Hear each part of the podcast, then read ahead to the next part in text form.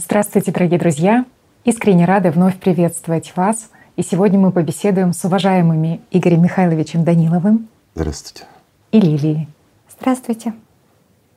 Игорь Михайлович, в прошлой передаче вы еще раз напомнили, что субличности, они в действительности существуют, и это обусловлено физикой. Это никакая не фантастика и никакие не выдумки людей, как некоторые полагают. И в некоторых людях они существуют в огромном количестве.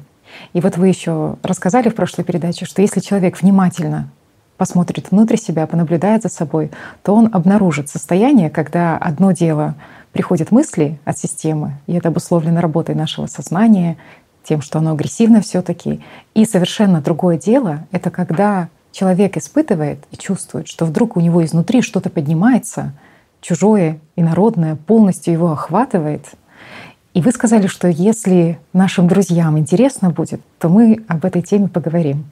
И вы знаете, интерес действительно есть большой-большой отклик, потому что оказывается, что некоторые люди действительно сталкивались в себе вот с этими состояниями, когда вот эта эмоция внутри, она настолько большой силы, и настолько сильно она охватывает человека, что он не может совладать с ней и даже наблюдает два параллельных таких потока. То есть, с одной стороны, он как будто бы даже со стороны наблюдает, как вот эта эмоция поднимается, как он уже действует, но никак остановить вот этот процесс он не может. Поэтому отсюда вопрос, а чем это обусловлено все и что это за явление такое? Ну, явление естественно, опять-таки. Но если мы говорим за субличности, угу. то тем, кто первый раз сталкивается с этим понятием, все-таки хотелось бы сказать, Субличность в нашем понимании, подчеркиваем, ну хотя так и раньше называли, это как раз и есть, ну скажем так, обычный человек, находящийся после смерти, но не обретший жизни вечной.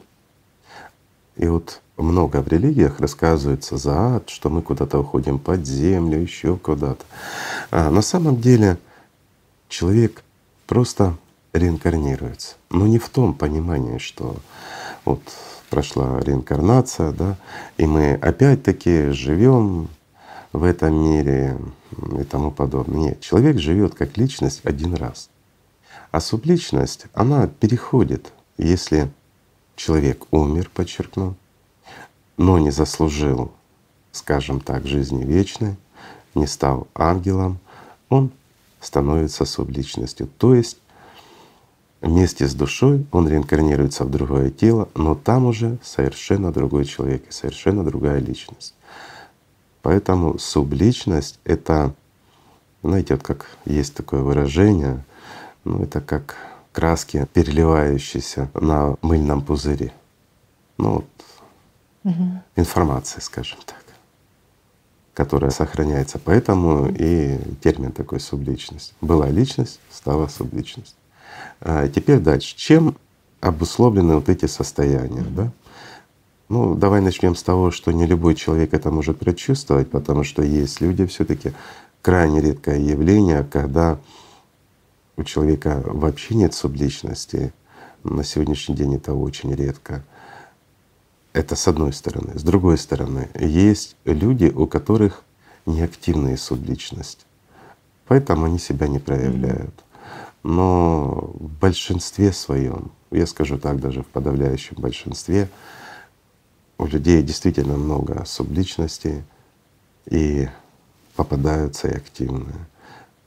Чем сильнее субличность, ну, у многих опять-таки вопрос, что значит сильнее, ну, скажем так, энергетический потенциал, чем выше у субличности, накопленный ею, тем больше она может себя проявлять даже вплоть до того, что вытеснять личность, которая живет сейчас, доминирующая личность, и просто-напросто обретать как бы вторую жизнь. Почему? Субличность, которая замещает личность, она живет так же и чувствует себя так же, ну, как ты, мой друг, сейчас. Абсолютно один в один. То есть ты чувствуешь свое тело, у тебя есть мысли и все остальное. Поэтому ну, пояснил, чтобы было понятно, с чего начинается и как оно происходит. Дальше о состояниях.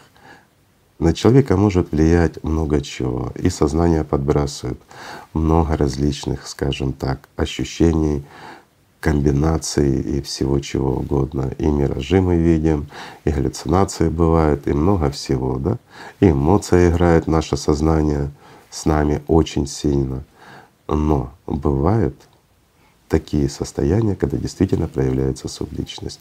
И вот в чем это выражается? И вот Татьяна сейчас пояснила. Это как человек чувствует, что ну, пошла какая-то эмоция, угу. человек отвлекся, да, на эту эмоцию, ну, на кого-то обида, еще что-то, неважно. Или кто-то вот задел человека. С одной стороны, он думает, надо бы отреагировать, а с другой стороны, да некрасиво, и он чувствует, что внутри, вот именно изнутри, оно как из груди поднимается что-то и охватывает его. Признаки какие? Сужение сознания, невозможность в действительности изменить ситуацию. Когда осознаешь, понимаешь, но твое тело уже на кого-то орет, кидается с кулаками или там, скажем так, ведет себя не совсем адекватно, и человек это наблюдает, да. видит, осознает, понимает, что это он творит, угу. но в то же время он понимает, что это не он творит. И вот здесь происходит такое раздвоение. Он как личность видит уже то, что происходит, а опять-таки его сознание просто не функционирует, он уже получает от первичного сознания информацию о том, что в действительности происходит что-то страшное, непонятное, а человек беспомощен, видит, а сделать ничего не может. И порой чувствует, что что-то им овладело. Вот это и есть четкое проявление субличности эмоционально. Почему? Потому что в это время она пугает личность, она, да, потратила много сил, но заработала еще больше. То есть такой вот разовый момент. А бывает достаточно часто, когда человек даже не замечает как личность, что происходит активация субличности. То есть человек как бы чуть отвлекся, и в это время ну, для человека как личности сон. А вот посторонний видит, что в этот момент человек резко меняется.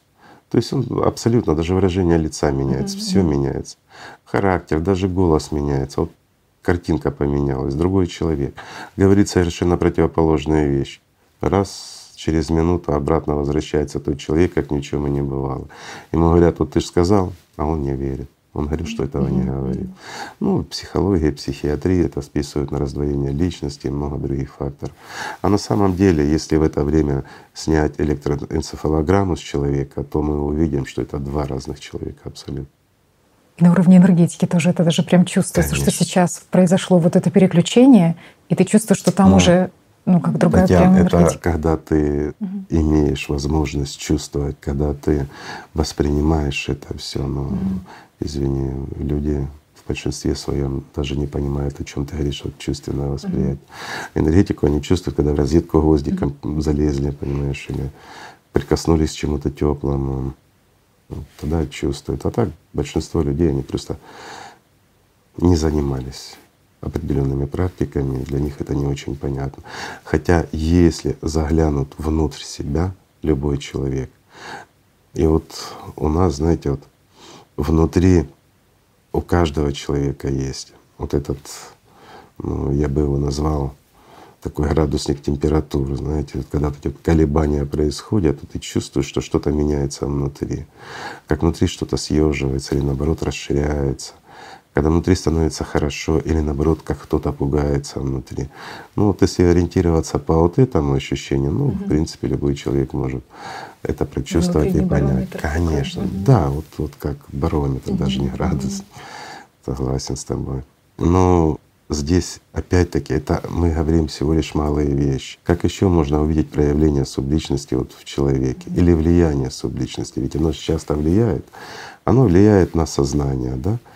И человек чувствует, вот как изнутри происходит вот это явление. Если сознание наше работает или какие-то ну, вмешательства третьих сил, скажем так, оно все идет снаружи вовнутрь. То есть мы чувствуем, как это влияет вот на саму конструкцию, на нас там, оно извне влияние, а здесь изнутри.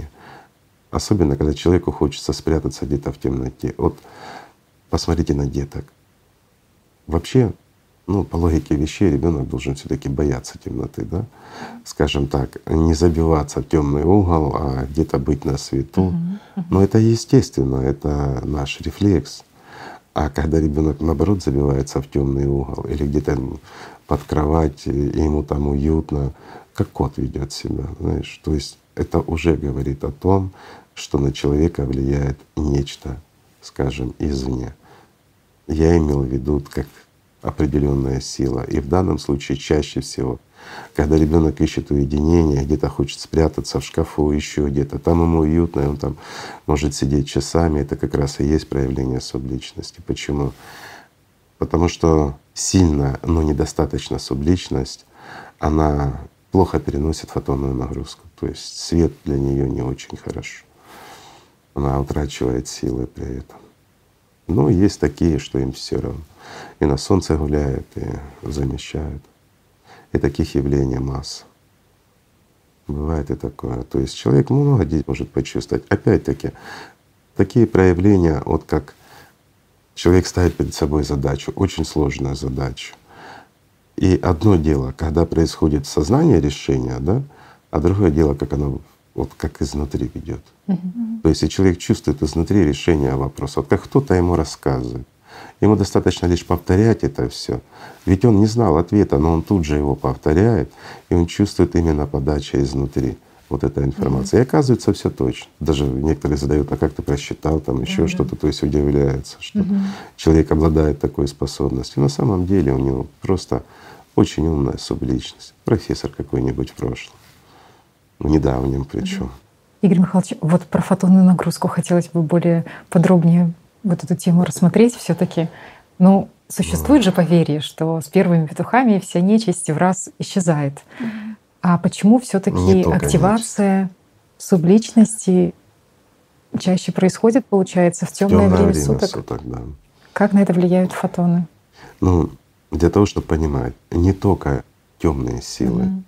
Скажем так, молитва более глубокая, угу. как раз тогда, когда человек в темноте или в помещении, желательно или затемненном, или темном. Практика, даже духовная практика, она и под солнцем хорошо работает, но гораздо более насыщенная, более глубокая она все равно происходит или же в более затемненном помещении, или же все-таки ночью. Ночью просто великолепно. Поэтому не только плохое работает ночью, но и хорошее. Угу. Когда мы говорим о каких-то, скажем так, тонкоэнергетических процессах, то здесь нужно понимать, что влияет все и электромагнитное поле. Ну и опять-таки, а у нас сейчас очень загружено. У нас ну, телефоны, Wi-Fi — это огромная нагрузка на самом деле. Мы ее не видим и не ощущаем так вот привычно. Но на тонкоэнергетическом уровне это очень слышно. А теперь представь, что такое дневной свет. Это огромный поток в огромном количестве на каждый миллиметр скажем так, фотонов, угу. которые в буквальном смысле слова вот как сплошным потоком идут. Поэтому естественно, что для ну, тонкоматериальных структур, для той же субличности находиться в такой нагрузке ну, немножко сложновато. То есть и проявить дополнительные какие-то там свои силы, но они будут разряжаться. Ну вот простой пример. Выходишь ты на улицу угу. в жару, а тебе надо что-то просчитать, что-то такое вот умненькое, уже не очень, да? Да, да, да. Даже когда жарко, тебе не очень. Тебе хорошо, когда комфорт. Угу. Или чуть прохладно, тоже хорошо думается. И особенно хорошо думается, когда ты такой в полузатемненном помещении. Почему? Потому что ничего не влияет на наше сознание. А наше сознание оно находится вне тела. Ну, Слава Богу, об этом уже говорят открыто и специалисты, изучающие, скажем, сознание, головной мозг с позиции там нейрофизиологии, нейробиологии и так далее. Понимаете? То есть уже пришли к выводу, что в головном мозге картинки есть, а сознания нет. Угу. Вот в этом и весь смысл. То есть это полевая структура. А как полевая структура, которая опять-таки находится ну, скажем, в той же среде, где находишься и ты, это естественный процесс, потому что ну, всегда рядом, то дополнительная энергетическая нагрузка, ну, она привносит свою лепту. Почему даже в жаре тяжело? Жара — это… Что такое жара? Это опять-таки это волны, которые мы испытываем, правильно? Mm-hmm. Тепловые. Тепловые волны тоже действуют не очень хорошо. не из-за того, что нам дискомфортно, а из-за того, что сознанию тоже дискомфортно. А теперь давай представим, вот на солнышко мы вышли, да? Ну да, все равно же думается, ну как бы сознание никуда не девается. Тяжелее, ну думается. А что будет, вот, к примеру, давай возьмем медузу, да? Угу. То есть она более такая, менее плотная угу. по структуре, скажем. На солнышке очень быстро она испаряется. А теперь давай уменьшим ее плотность, ну хотя бы в тысячу раз. Угу. Что произойдет? Да, очень такой быстро, конструкцией? Да, да, да. Конечно. А ведь плотность, скажем, тонкоэнергетических структур, кто бы это ни был, как бы мы их ни называли, в том числе и сознание, угу. и субличность, там всякие третьи, ну и много-многое другое. Все, что прячется в тени, скажем так. На солнце ему ну, не очень комфортно. Это дополнительные затраты энергии, поэтому они стараются этого избегать. Это нормально, это естественно. Интересно. Ну, интересно. И получается, что в этот период, когда темно, скажем, это период хорош для тонкоэнергетических таких процессов. Ведь получается, что в зависимости от того, что в человеке доминирует, либо хорошее, и практики будут духовные лучше получаться, либо плохое, и он более открыт для ну, воздействия, для воздействия вот этих... на него третьих сил, да. Угу. Хотя опять-таки это все такие понятия относительные. Почему? Даже на Солнце человек может быть подвергнут воздействию субличности, mm-hmm. ничего ей особо не помешает, если она достаточно энергетически сильна. То есть если она способна противостоять всяким вредоносным излучениям, скажем, для нее вредоносным. Mm-hmm. А также и воздействие третьих сил. не важно. Если достаточно приложено сил, то это происходит где бы это ни было. Но понимаешь, тут mm-hmm. еще есть опять-таки Субличность, она живет вместо личности, если захватывает власть. Mm-hmm. Понятно, что личность, то есть человек как существо, он в это время отдает свою жизненную силу уже мертвому, скажем, и мертвые за него проживают. Это, конечно, нехорошо. Бывали случаи, когда субличности совершали много беды. Почему? Потому что субличности нужны эмоции. Если она подключается к человеку, а тем более если к своему носителю, mm-hmm. ну, скажем, к личности, то напрямую будет отбирать его до последнего, пока не заберет все, скажем, пока не сделает и субличностью и эту личность. Это нормально. Mm-hmm. И по законам иерархии, а у них, скажем, в том мире иерархия, она очень жесткая, то если субличность подавила личность, угу. то эта личность, находясь в тяжелых условиях субличности, имея мало энергии, она все равно будет отдавать дань и доминирующей субличности, и системе и тому подобное. Так устроен этот мир. То есть у нас мир обмена энергии. И здесь у нас, ну, опять, ну мы тоже здесь зависим от энергии, mm-hmm. скажем так. И в прямом смысле слова. Вот электричества нет уже проблема, да? Это же энергия. Нет внутренней энергии, все мы развалины и тому подобное. То есть все в этом мире материальном, оно все зависит от энергии. А в тонком материальном мире еще больше зависит от энергии, от ее передачи. Ну, это, это эквивалент, скажем, что бы ни было. Допустим, что значит опять-таки эквивалент той же энергии? Вот для нас еда это что? Опять определенный энергия, эквивалент да. энергии. Но это больше энергия для тела. Для личности, ну, личность не питается, скажем, фруктами.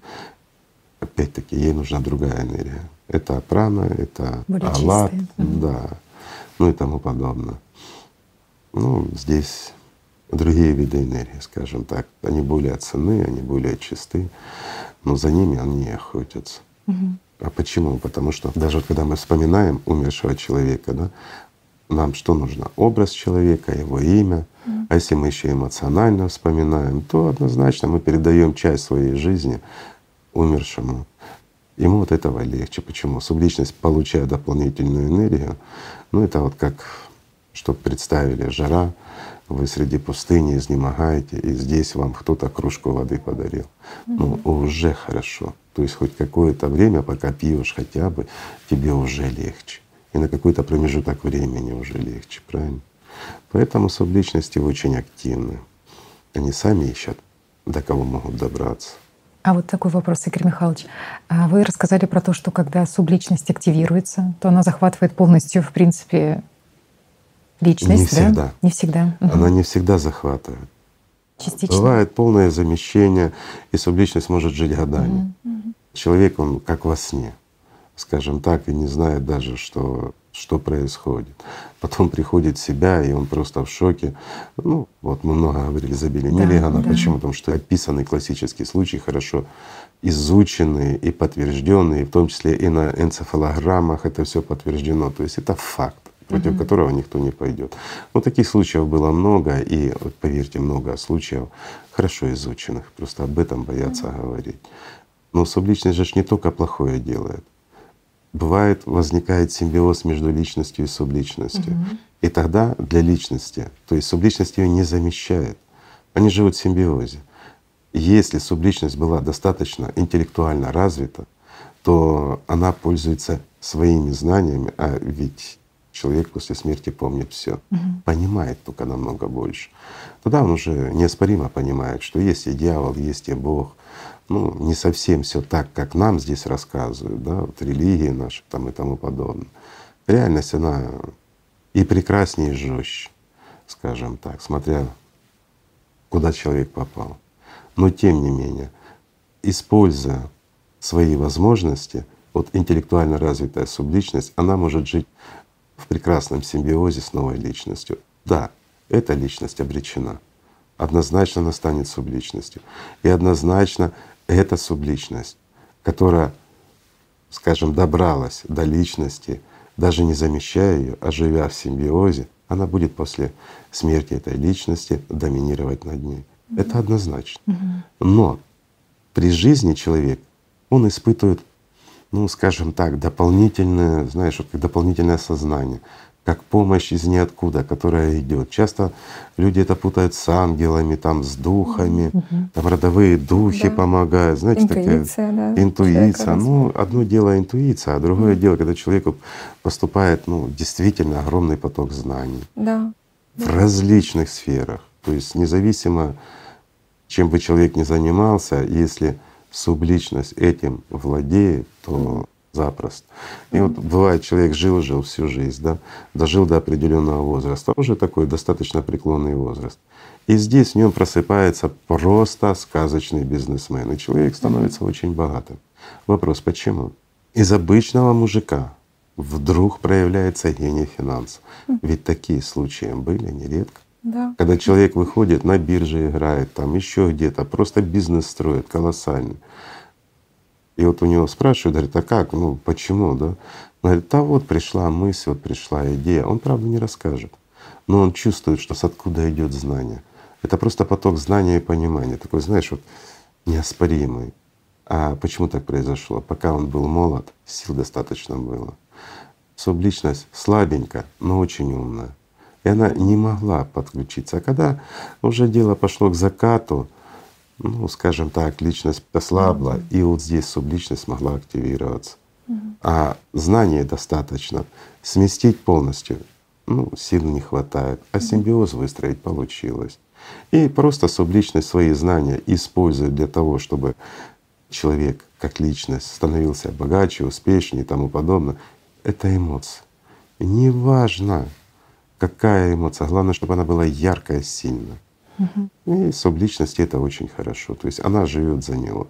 И вот этот тот человек мог бы прожить там до 100 лет, ну, проживет лет на 20 меньше. Угу. Но зато субличность это хорошо. И однозначно это уже эта личность, этот человек, которому она помогала, это уже будет рабом этой субличности. То есть очень просто все. А вот такой вопрос, Игорь Михайлович. Но если активация субличности происходит у людей в раннем возрасте, то часто триггером к этому все таки является ну, очень часто насилие именно в семье. А если говорить о взрослых В зависимости людях? от возраста, mm понимаешь? Опять-таки, очень часто реинкарнация идет как раз до первичного всплеска. mm То есть, ну, опять-таки, что значит реинкарнация? Доминация субличности, mm скажем так. Или же опять-таки симбиозик, когда личность не утрачивается, когда ребенок говорит о том, что он как бы помнит свою отрывочно прошлую жизнь, mm-hmm. это не полный контакт. А когда ребенок утверждает, то есть здесь видно, ребенок меняется, и он начинает говорить как взрослый человек. А ведь это часто, друзья. да, и он рассказывает, я жил-то там-то, я был там летчиком Мгм. или еще что-то. Он четко рассказывает, где. Мгм. Разве это не изучено? Да много раз. Ездят и подтверждаются факты. Проходит немножко времени, и ребенок опять становится ребенком. Или же вот происходит какая-то вспышка внутри ребенка, и ребенок начинает, он меняется тут же и начинает рассказывать как взрослый человек, кем он был, что он делал и тому подобное. Буквально минутка, и опять ребенок с игрушками ему задают вопросы, он смотрит, не понимает, о Мгм, чем ему. Да, говорят. да, да. да, что было. Это чаще всего в детском возрасте. А Часто детки вот просто изумляют своей мудростью, Мгм. когда ребенок начинает рассуждать как взрослый, но не меняясь при этом. Это говорит о том, что есть симбиозик, что Мгм. все-таки знания ему подкидывают как раз субличность. То есть ведь это частое явление. Мгм. А дальше, да, дальше больше. Там, ну, я не скажу, что прямо вот зависит от Мгм, возраста. мгм. Все зависит от той энергии, которую получает субличность. А вот у взрослых людей что является вот этим триггером для того, чтобы ну, у людей там после 70 лет или там в 60, 50 лет, чтобы вдруг субличность вот это активировалась? Ослабление личности. Мгм. Вне зависимости от того, какая причина. То есть любые эмоции могут быть, да, Старость, там. болезнь. Мгм. Где-то человек, да, проэмоционировал, Стрессы, да. стрессы. А что такое вот подключение, скажем так, субличности к человеку? Мгм. Что испытывает человек? И вот человек как раз и испытывает постоянные стрессы. Ведь каждое подключение такое для человека, как для личности, как для организма — это стресс. И вот часто у людей возникает такой, знаете, вот синдром тревоги, вот внутренняя тревожность, как бы ничего не происходит, все нормально, повода нет, но человек не находит себе места. Вот в нем как ожидание чего-то нехорошего. Вот, и вот ходит, место, как говорят, себе не найдет, переживает, волнуется, даже успокоительные не берут. Почему? Потому что его расшатывают изнутри. И вот с такими людьми, если просто сесть и поговорить, а мы с моим товарищем, ну, скажем так, имели возможность как раз и с людьми с таким тревожным синдромом общаться часто. И вот они практически все говорят о том, что что-то изнутри гложет. Ну, такое вот простое вот выражение. Только достаточно человека отвлечь, убрать, или же перевести его, скажем, ну если мы говорить будем языком вибраций, на более высокие вибрации, тут же все становится на место. У человека мгновенно исчезает этот синдром тревоги, все успокаивается. Почему? Потому что человек переложил внимание, и он уже не кормит систему. Он не кормит вот эту субличность, и сразу становится легче. Знаешь, вот я бы это сравнил все таки вот как пиявка присасывается, Мгм. и она пьет кровь. И чем больше она создает тревоги, тем больше она получает питательных веществ. Это тоже частое явление. Оно, оно тоже проходит. Вот это может быть, скажем, там месяц, у кого-то год, у кого-то два, а потом раз и исчезло. И вот, ну что, субличность стала слабее. Вот как. Заместила уже, да? Ну да. Набралась сил. Набралась силы и все, и ей больше ничего не надо. Да нет, наоборот. Мгм. Как раз субличность становится гораздо сильнее. Она набрала той недостающей силы, чтобы войти не то что в замещение, а, скажем так, ну, в более скрытую фазу манипулирования личностью. И человек чувствует, каково кто-то ведет по жизни. Ведь это частое явление. Мгм. Это тот ангел-хранитель там где-то приостановил, говорит, не иди. Человек остановился, тут машина проехала. Где-то наоборот сказал, беги. Человек побежал, сзади камень упал. Вот если бы не побежал бы. Ну и такие вот феномены даже проявляются. Это я утрированно говорю, а такого много. Человек там, ну, к примеру, хочет строить бизнес, она ему тут говорит, да не, не делай. Или наоборот говорит, вот это вот вкладывай. Он говорит, ну это ж не выгод. А ему вот вкладывай. И вплоть до того, что человек беседует в своей голове с субличностью. Даже бывали такие случаи, это ну, из разряда психиатрии, случаи хорошо изученные, опять-таки, в том числе и нами, когда человек даже чувствовал, вот как собеседник, понимаешь, то есть вот как материализуется такое вот, вот, вот нечто плотное. Они говорят, даже вот ну, буквально говорят, ты его физически чувствуешь. Не видно, но чувствуешь его присутствие. Это кто-то извне приходит, ну тут же маги, тут же батюшки и все остальное mm рассказывают, что ангел-хранитель. Ну, одни говорят демон, другие ангел-хранитель, неважно. На самом деле банальная субличность. Просто повезло человеку, mm у него не просто сильная субличность, но еще и грамотная. mm Поэтому, поэтому, друзья, если вы не собираетесь, ну, скажем так, идти к Богу, интеллектуально развивайтесь, будете помогать кому-нибудь. Шутка, конечно. Ну, знаешь, скажем так, относиться к потустороннему миру без юмора, ну, жутко. Угу. Поэтому лучше немножко с юмором. Да. Игорь Михайлович, вот многие люди в комментариях пишут о том, что у них вот появились такие признаки, похожие на активацию субличности после различных вот стрессовых ситуаций, там, после аварии или пережитой клинической смерти. А может ли еще вот стресс, пережитый ребенком, например, во время похорон или посещения кладбища? Стать? Может, конечно. Обязательно, особенно похороны. Угу. Особенно если ребенок видит мертвого. То есть здесь как раз это и может быть стрессом для того, чтобы ну, просто субличность активировалась в нем. Mm-hmm. Почему? Потому что есть понимание конечности, сознание с ним играет злую шутку, говорит, вот смотри, ты смертный, ну и многие другие факторы. То есть mm-hmm. и человек попадает в такую энергетическую яму, ребенок, mm-hmm. когда личность просто ну, пугается, запирается, и в этот момент, когда энергия меньше поступает от личности к сознанию, как раз сюда и может вклиниться субличность. Mm-hmm. Ну, это, скажем так, процесс естественный и часто случающийся. Угу. А, то есть вот у детей вот эти состояния, когда хочется уйти от чего-то, вот сбежать, вот как от э, во время да, там, да, да, домашнего насилия, если они переживают, то это тоже получается, да, провоцирует? Ну, если домашнее насилие происходит, ну, естественно, конечно.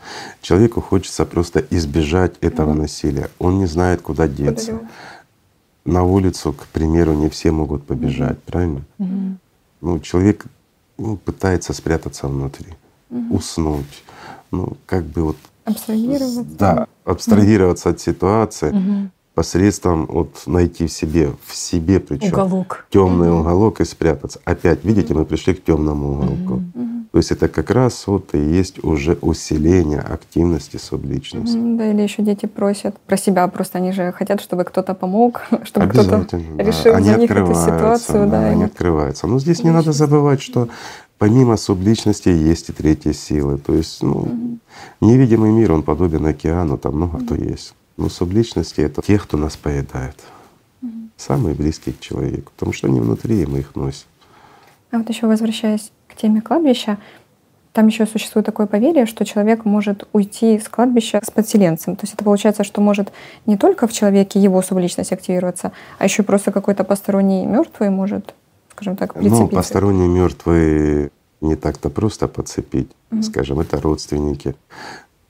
Ну, если говорить вообще языком физики, то энергетические конструкции живых людей, они должны длительное время соприкасаться друг с другом. Mm-hmm. Тогда после смерти человека, когда он становится субличностью, у него есть, ну вот говоря нашим языком, да, адрес электронный. Угу. То есть где бы ни находился другой человек, он его чувствует. Угу. Это близкий человек. Близкий. То есть да. на похоронах, например, близкого человека можно легко. Угу. Если это близкий человек на похоронах и тому подобное, если это близкий человек, то похороны здесь вообще ни при чем. Угу, Да, это просто вот. образ, имя, да. Ну, субличность по-любому найдет дорожку, она будет хвататься за родных близких, это в первую очередь. Скажем так, близкие друзья, которые уже как родня, с которыми ты очень часто в тесных взаимоотношениях. Что значит тесные взаимоотношения? Опять-таки, это когда наши энергетические конструкции перемешиваются, скажем так. А значит, перемешиваясь, они обмениваются информацией. То есть мы обмениваемся информацией не только вербально, там еще мимически, ну и много других факторов, но еще и энергетически. Это надо знать. А это своего рода адрес. Вот почему мы часто чувствуем, да, человек еще не зашел, мы уже чувствуем, знаем кто. Угу. Ну, бывает же такое, бывает. да? А у одаренных людей, способных прислушиваться, ну или более тонко слышать свою энергетическую конструкцию, эти явления довольно часто. Правильно? Игорь Михайлович, а как быть человеку, который в себе увидит признаки активации субличности? Что делать? Как нейтрализовать Но... действие этой субличности? Ты знаешь, что многие не хотят? Не хотят? Многие не хотят. Mm. Опять-таки, мы, скажем так, известны люди, которые ну, доказано, что это субличность, и они прекрасно понимают, что это в них субличность, но в симбиозе. И они не хотят расставаться с ним. Потому что Зная, понимая, что станут субличностью и тому подобное, они не хотят. Им удобно. Понимаешь, то есть у них всегда под руками есть тот, кто ну, как бы их защищает, тот, кто им зарабатывает деньги. Угу. Понимаешь, тот, кто их делает ну, такими, какими хотят люди ну, быть, понимаешь, то есть опять-таки удовлетворяет их эго. Угу. Ну, они не хотят. Ну, а если вот среднестатистический такой человек, который ну, вдруг там, ну, например, замечает просто, что у него там диалоги какие-то в голове, и он, в принципе, ну, это его не касается, то есть он не использует это никак в своей жизни, но просто он видит, что что-то что не то ну, человек понимает, что у него есть подселенец, как mm-hmm. говорится, активная субличность, и что ему делать? Выход один, друзья мои, духовное развитие. То есть нужно сделать себя как личность настолько сильным, чтобы не могло ничто мертвое над вами доминировать. Это единственный вариант. Все остальное, всякие ритуалы, всякие хождения там, извините, по всяким зданиям со жрецами, ну, да хоть купайтесь вы в этих чанах там с водой, обвешайтесь чем хотите, ничего не поможет и ничего не спасет от субличности, кроме личного духовного роста. И это правда. Игорь Михайлович, а когда проявляется субличность, она захватывает внимание личности, Вопрос такой нам задавали ребята. А может ли она все-таки молиться и как-то в этот период, используя силу личности, Вымолить. улучшить свое да, положение, вымолить себе прощение? Способны Вы не поверите. молиться субличностью? Вы не поверите. Даже атеисты при жизни, став субличностью, годами только и занимаются тем, что молятся. Но это бессмысленно. Mm. Почему? Потому что но лишь с годами субличность понимает, что ее молитвы в пустоту. Обрести духовное спасение mm-hmm. человек может лишь при жизни. Для этого вам, друзья, жизнь это и дана. Именно здесь и сейчас ты делаешь выбор. Ты наделен чем? Свободой выбора. Ты можешь выбирать жить или умереть. Но когда ты выбрал умереть, второго шанса Бог не дает. Угу. Вот максимум 9 дней, когда родственники только могут угу. помочь ну, близкие, те, кто с ним смешан, скажем так, энергетически связан, вот те могут помочь. И то жизнь обрести нет, лишь облегчить его участь. А с десятого дня все судьба решена. На девятый день решается, как говорится. Угу. Ну, правильно, после девятого дня. И тогда все. А еще такой вопрос, Игорь Михайлович, задавали. А можно ли загипнотизировать субличность ну вот, например, человеку можно же как-то новые установки какие-то Вы не сформировать, да? Там? Вы не первый. Можно а... достучаться до субличности, а можно ли ее вот, немножко перевоспитать? Вот подожди, там? вот достучаться можно, угу. договориться можно. Почему? Как с любым другим человеком. Угу. Потому что это абсолютно нормальные, адекватные угу. люди, такие угу. же, как и мы с вами, друзья практически во всех ста процентах. За редким исключением, когда, ну, извините, и у нас бывает такое, угу. когда неадекватыш населен. Ну, опять-таки, неадекватность проявляется лишь ну, гипервеличие, когда он контролируемо перерождается. Там ты ничего не сделаешь. Это смертная тварь, которая вкусила власть. А остальные все субличности, с ними можно и договориться, с ними можно общаться, разговаривать. Мы же с тобой разговариваем. mm Мы же разговариваем со знакомыми, незнакомыми людьми. А почему нет? если она активна и становится, извини, ну, доминирующей в теле человека, то какая разница? А вот закодировать ее от плохого или перевоспитать, или как-то деактивировать, дезактивировать, отключить посредством гипноза? Объясняю. Проводилась масса экспериментов очень многими людьми, кто действительно это изучал, в том числе и вот моим товарищам гипнотического воздействия, а он мастер в этом, поверьте, друзья гипнотическое воздействие на активную субличность. Угу. Мне это всегда нравилось, я всегда с этого смеялся. Он мне пытался пояснить, что работа сознания и вообще гипноз, он, ну, он должен повлиять. Мгм. Почему? На животных влияет. Это правда. Животные легко гипнотизируются, да. Души нет, да, все источника нет. Да вопрос сознания. Мгм. Гипноз действует между двумя составляющими.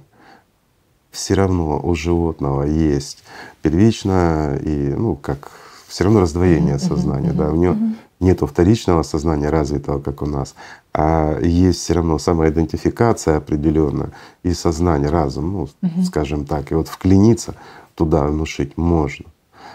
Животные выполняют. Это доказывали Бехтеревы, Дуровы, многие другие. Да работ на самом деле, знаете, очень много. И тот же Павлов, он не оспаривал этот процесс, что животные поддаются гипнозу, внушению, причем невербальному, даже на уровне мысли. Все это действительно есть. Но на субличность воздействовать гипнотически невозможно. Потому что спаяны уже сознание. Совершенно правильно, да. То есть для того, чтобы ты вклинился, должен быть наблюдатель и Мгм. тот, кто воспринимает этот мир. Мгм. Наблюдателю ему все равно, он не видит этого мира. Значит, ты должен вмешаться сюда, да, Мгм. заместить. И тогда оно все работает. Ну, это вот очень упрощенная форма восприятия. У животных проще. У животных есть ну, самоидентификатор, как бы свое я, и есть разум, ну, определенный. Сознание, разум ну, есть. Друзья, есть даже коллективный разум, извините, у колонии бактерий. Оно внушить им что-то, а вот как раз им внушить им можно. Именно потому, что есть самоидентификация и есть общий разум. И проводились работы по внушению, и оно работает. Можно влиять на колонии даже, вот я отвлекусь немножко. Это очень интересно. Почему? Потому что гипноз — это ну, не то на самом деле, как мы его привычно воспринимаем.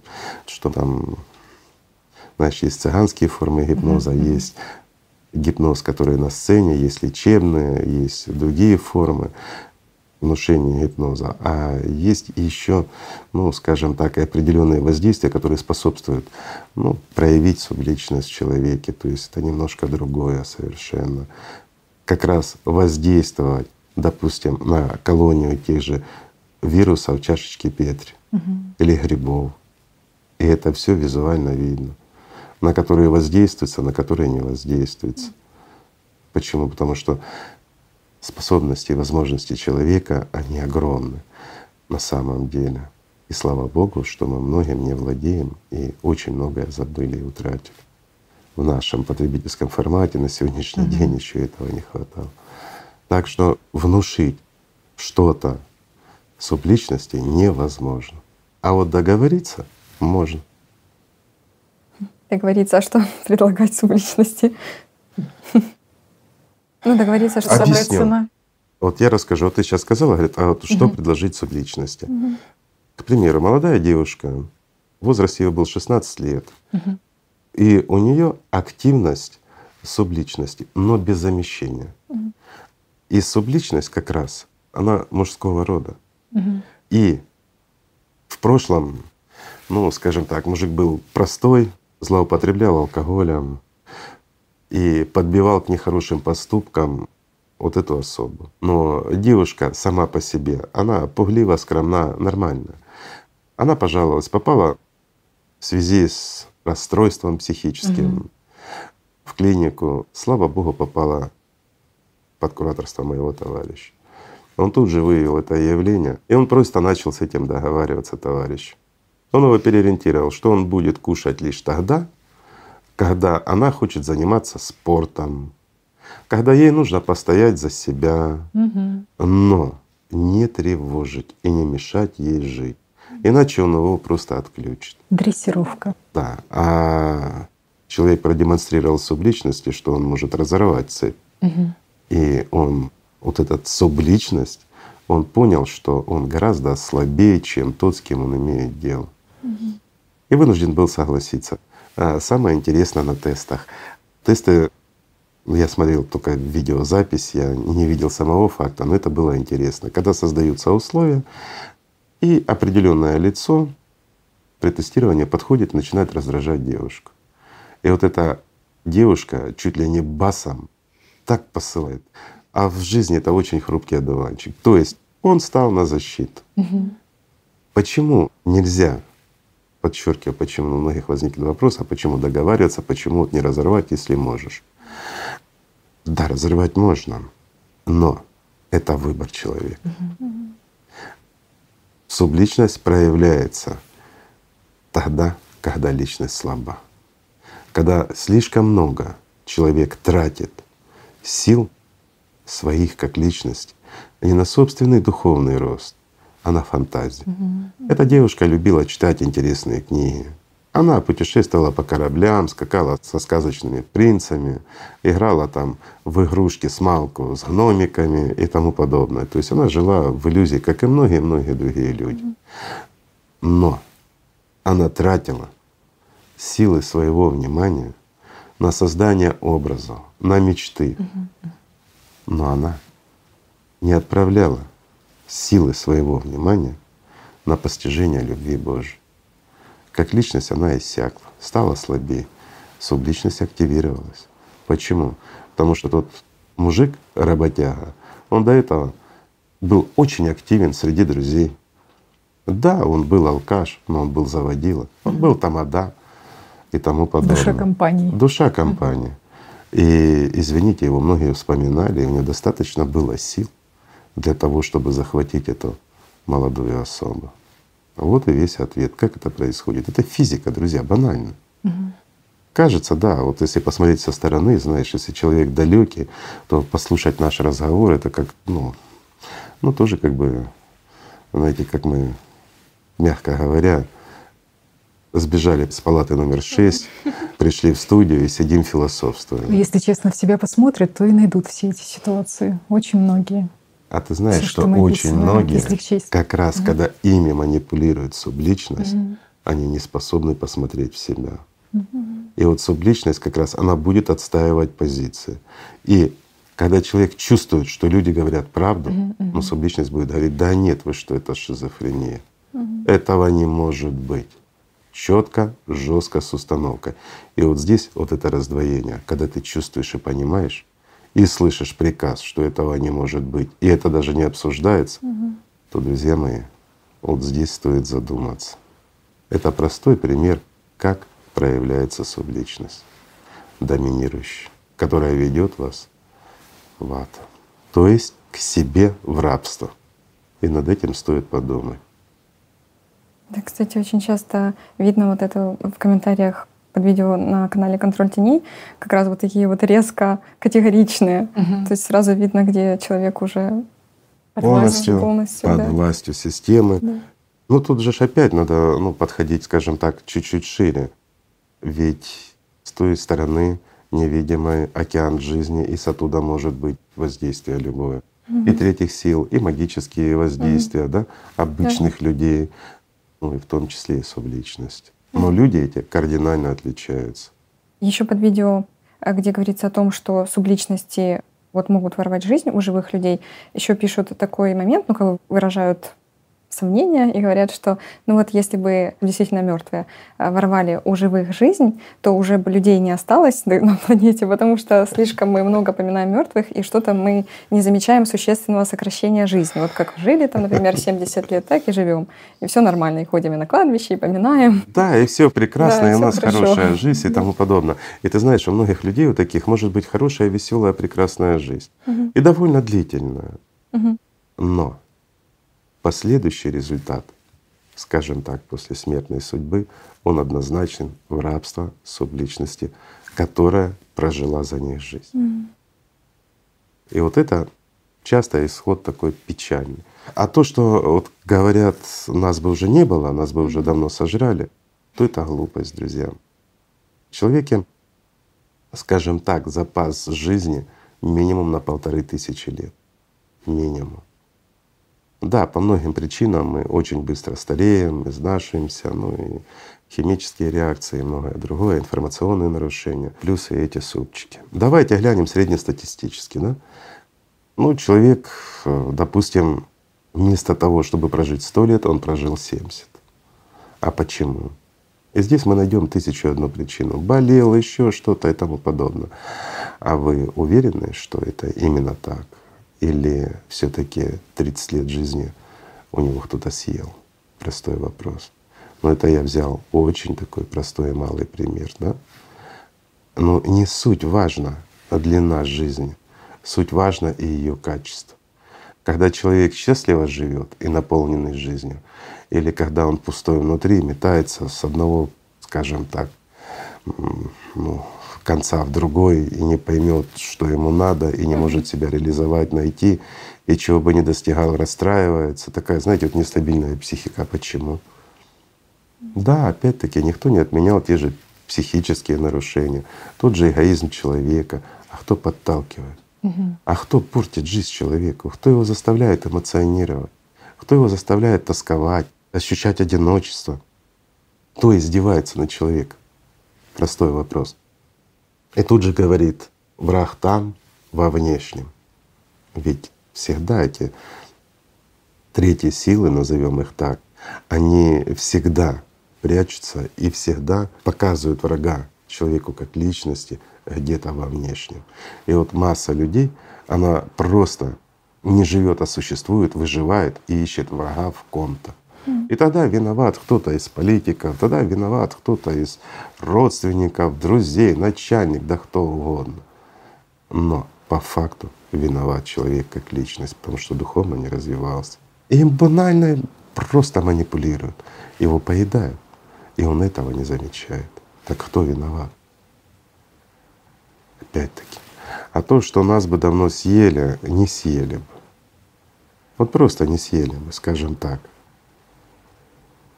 Поясню. Мы заводим ферму, мы выращиваем, ну давай там барашек. Мы только их завели и взяли их съели. Хороший бизнес, да? Или плохой? Или лучше все таки шерсть стричь, да, размножать их как-то и тому подобное. И опять-таки увеличивать поголовье своего стада. Ничего не напоминает. Чуть-чуть пустить в духовное, потом отобрать энергию, которую тоже… Дать надежду и дать забрать. надежду и забрать, да. Это банальная манипуляция. Если мы углубимся и посмотрим вообще, как существует этот мир последние шесть тысяч лет, то мы видим тот факт, что все больше и больше этим миром mm-hmm. правят мертвые, а не живые. И это тоже так. Поэтому ничему удивляться здесь не стоит. А вот такой вопрос, Игорь Михайлович. А могут ли субличности ну или, скажем так, умершие, снится к чему-то хорошему, быть хорошим знаком. Вот какие ситуации Никогда. описывают? Ну, ситуация такая. Увидели во сне умершего, просыпаются утром, прекрасное, приподнятое настроение, полон сил, эйфория какая-то. И вот складывается такое впечатление, исходя из этого, что, ну, наверняка могут быть ну, такие ситуации, когда умерший снится, и это хороший знак. Вдохновляет. Да.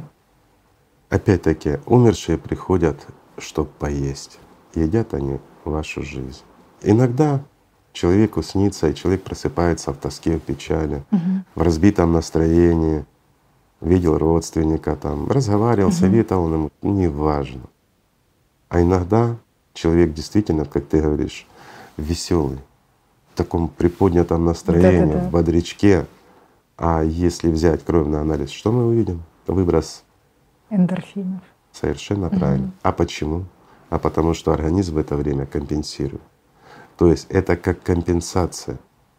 Когда приходит эта тварь, а по-другому ее не назовешь, она просто наносит такой урон организму, что наш организм это воспринимает как серьезно, чуть ли там не смертельную травму. Понимаешь? Угу.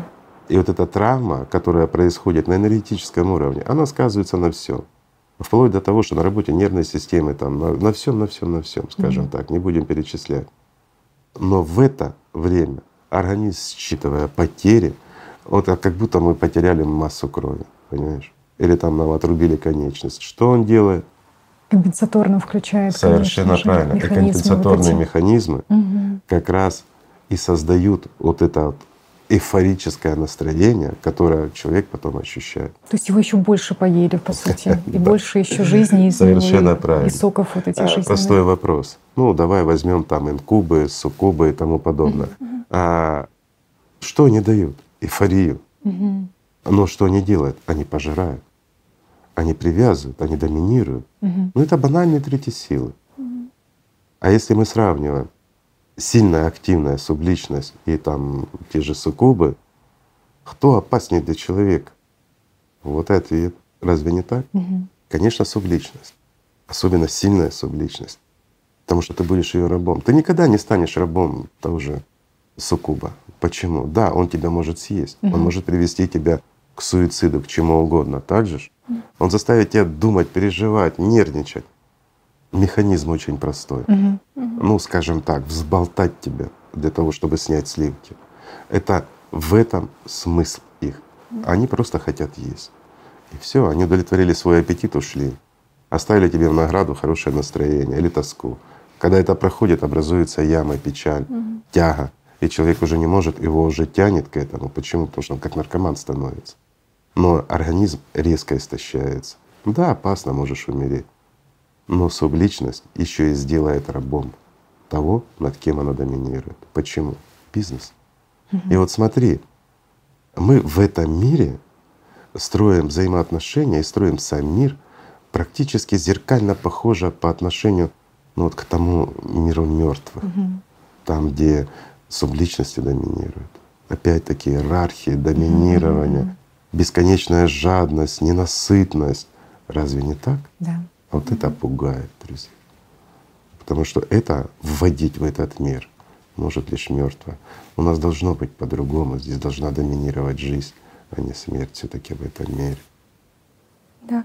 А еще люди спрашивают, что, например, во сне, когда приходят мертвые, то они проявляют заботу, говорят, что ну вот, я тебя отпускаю, живи, пожалуйста. Или наоборот говорят, что что ж ты так убиваешься, все, уже отпусти меня. И вот возможно ли вот такое вообще от субличности и проявление заботы о человеке? И может ли вообще субличность отпустить? Возможно, лишь только в переходе на новый уровень. Мгм. То есть, когда слабое контактное воздействие идет, ну, когда может переходить субличность к личности, к родственнику, там, к другу, очень близкому, скажем, неважно, к контактному лицу, скажем так, или к объекту, когда может приходить субличность лишь в фазовом состоянии сна, Мгм. Да, то здесь, в данном случае, она переходит на совершенно новый уровень. То есть, когда уже как личность не замечает этого контакта. Ведь у них тоже, скажем так, ступеньки роста. Чем больше силы получает субличность, тем сильнее она становится, значит больше ее воздействия. Чем это опасно? Больше будет потреблять жизнь. Вот и весь смысл. Но чтобы субличность отпустила кого-то, такого не бывает. Мгм. А вот такая ситуация, Игорь Михайлович. Ну вот ребята говорят, вы в одной из передач говорили о том, как все-таки умершие серьезно влияют на тех, кто остается Очень. здесь и сейчас жить. Очень. Ну давай простой пример приведу. Кто не знает таких случаев? Вот жила семья, Да. допустим, муж умер, через три месяца или два там, Да, ну, да. как правило, в течение первого года жена ушла, или наоборот, жена умерла, муж ушел Мгм. и тому подобное. Сколько таких случаев? Да, с психологической точки зрения оно объяснимо, да? Мгм. Люди жили вместе, прожили там жизнь, там десятки лет, тоска, еще что-то. Ну, даже среди молодых такое часто бывает. Ну ладно, любили, истосковались и тому подобное. А как объяснить, что большинство таких смертей происходит как раз совершенно другого уровня? Давайте разберем, друзья. Умер муж, проходит три месяца, жена попадает в аварию и просто разбивается. Умерла жена, Мгм. муж опять-таки падает на работе с высоты и разбивается. Да, психологически Не его тоска. могло подтолкнуть, Мгм. да, и тому подобное. Извините, когда происходят травмы, к которым никакого отношения не имел человек Да. извне. То есть это не то, что он там вышел на дорогу, там прыгнул под поезд или еще что-то. Но в данном случае там, да, спрыгнуть мог он с высоты там сам. Но когда происходят техногенные аварии, которые могли образоваться лишь по внешним факторам каким, или кто-то очень сильно их формирует, Мгм. или же, скажем так, чтобы это объяснить, ну, надо углубиться чуть ли не в фантастику.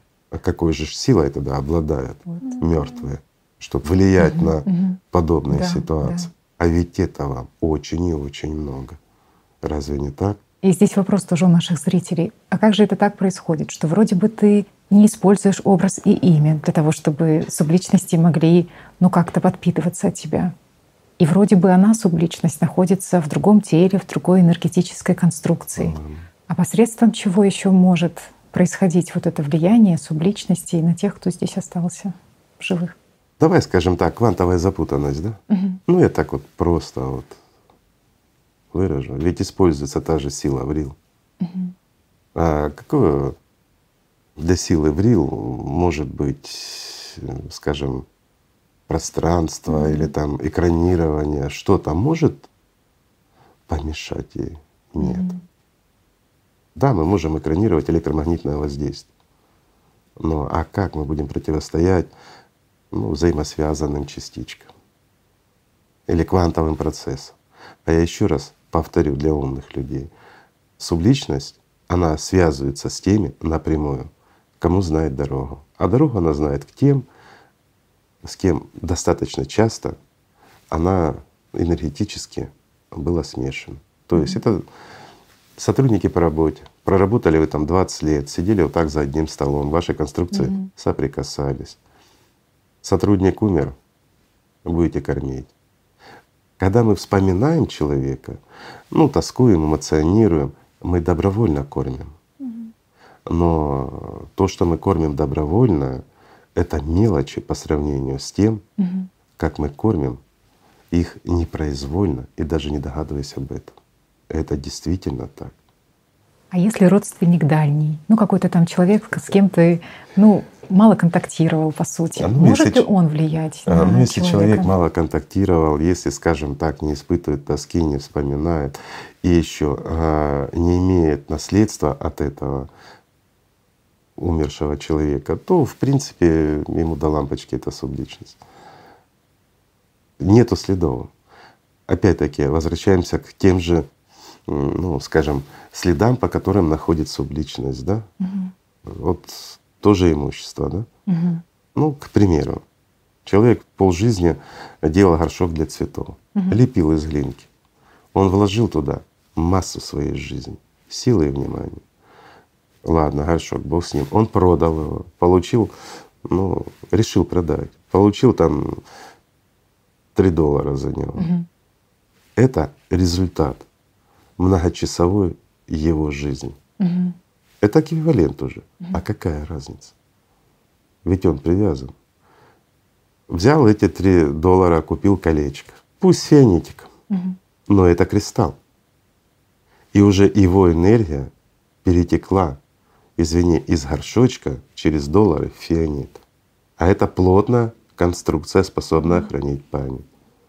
Угу. И вот здесь уже даже не дальний родственник, а вообще совершенно чужой человек, если субличность сильная и очень ценит это все, или же практиковала магию. А что такое магия? Это сосредоточение на чем то Это игра с силой в рил напрямую то, извините, такие вот камушки всякие, они очень хорошо это все впитывают и уже хранят информацию, которая способна влиять. Да, если человек, ну, вот, к примеру, тебе досталось колечко угу. от э, какого-нибудь не очень хорошего человека, угу. и вот когда ты попадаешь в стрессовую ситуацию, а оно на тебе, то через это колечко вот это чудо может к тебе и прийти и просто продоминировать над тобой. Да, это чужая субличность, это угу. давно умерший человек. Но понятие расстояния и пространства для силы врил так же, как для квантовых, скажем так, процессов, это все ну, совершенно другое, чем в нашем мире, я так аккуратно скажу. Совершенно другое. Угу.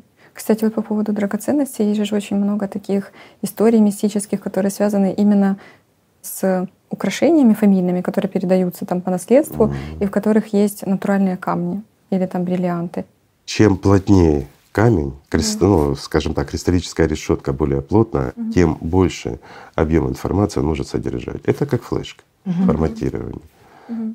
Поэтому вот почему ценится более плотный, там, ну, тот же бриллиант, да, допустим, угу. по сравнению с другими у него повышенная плотность, значит, он более информативный. Угу.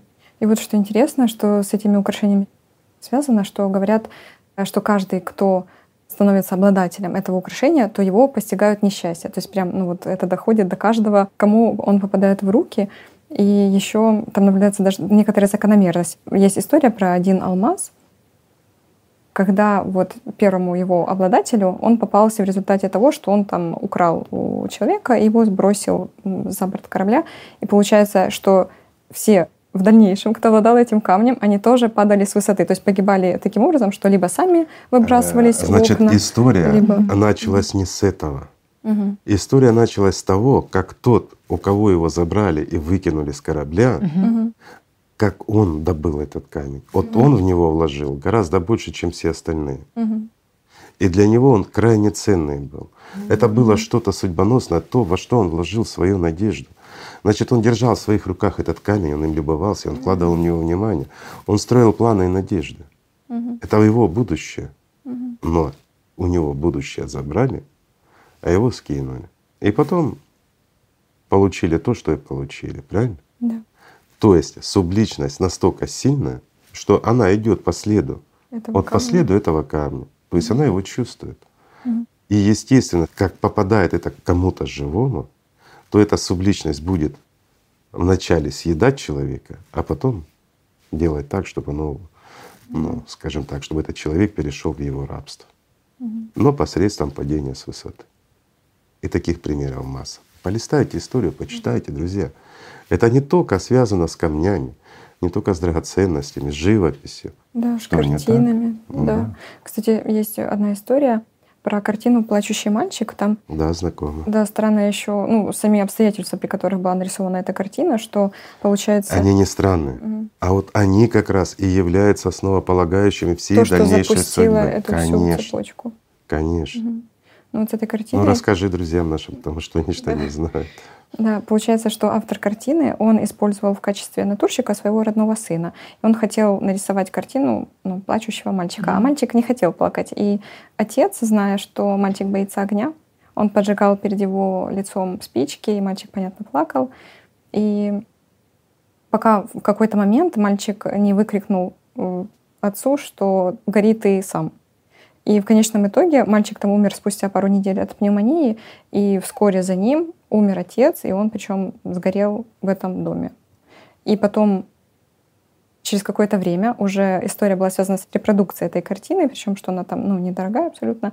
И один пожарный инспектор, он установил закономерность среди пожаров, которые пронеслись там в то время там, ну, по Англии, и он заметил, что во всех этих пожарах, где там сгорали полностью дотла дома, то чуть ли не единственной вещью, которая сохранялась Мгм. после пожаров, это была вот эта картина, ну, именно репродукция «Плачущий мальчик». То есть получается, что она провоцировала такие вот Конечно. обстоятельства. Мгм. И ключевое, опять-таки, ребенок, которого мучили, над которым издевались, и вкладывали эту силу в саму картину. Мгм. И здесь даже репродукция, а тем не менее она работала. Мгм. То есть она оставила след. Мгм. Вот и ответ. И таких примеров масса. И вот как их объяснить с позиции случайности, с позиции ну, Мгм. закономерности, да? Ведь они разрушают э, напрочь все наши ну, теории, домыслы, все наши понимания этой жизни. Ну, я имею в виду обычные. Почему? Потому что хочешь не хочешь, будь ты атеистом, да кем угодно. Вообще самый большой атеист, э, которого встречал в своей жизни, это мой товарищ, если честно, который абсолютно не сомневается, что Бог есть и дьявол есть. Но он уже, скажем так, достаточно взрослый, но тем не менее он всегда стремится доказать. Понимаешь? Вот кому он доказывает, я не знаю уже. У него уже… Но тем не менее доказать. Вот в очередной раз себе доказать. Рождает истину каждый раз в Да. споре с самим собой. Совершенно. Не, он не спорит на самом деле, но такое, я его как вспомню, когда познакомились, это был настоящий атеист. А вот такой вопрос, Игорь Михайлович.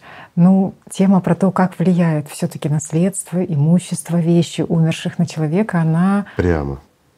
Ну, скажем Знаешь, так, это сейчас такой- вопросов много появится. Да. И мы бы хотели, наверное, сразу же А, Хорошо, давай обсудим. немного, да, Знаешь, что я скажу? задавать их. Это очень острая Да, ситуация. да, да. И она, знаешь, чем обусловлена? Человеческой жадностью. Когда люди за собственной жадности лишают себя будущего. И вот это правда mm-hmm. жизни. Mm-hmm. Поэтому давайте ее раскроем максимально возможно, чтобы мы уже больше не возвращались. Потому что ну, тема субличности и послесмертной судьбы, ну, она интересна людям, я понимаю. Но мне гораздо ближе все таки и интереснее говорить о, о Доме Божьем. И хотелось бы, чтобы это стало домом для всех нас, друзья, для каждого из вас. Это интереснее. Но истинное знание освобождает, поэтому и Но такие темы, да, они. Знаешь, я скажу угу. так: масса людей, которые приходят к Богу, понимая, что есть дьявол, которые сталкиваются с теми же субличностями, с теми же третьими силами, которых действительно жизнь бьет так, что ни психиатрия, ни физика ничего не объясняет. И остается одно — понять, что есть Бог. И вот когда они начинают уже обращаться к Богу и уже твердо стоят на духовном пути, знаешь, что они, многие из них тайно благодарят дьявола за то, что он есть. И благодарят Бога за то, что Он создал дьявола. Ибо если бы не было дьявола, так бы они не познали Бога. Они, познав Бога, не обрели бы жизнь. И таких ангелов масса. Угу. И это правда.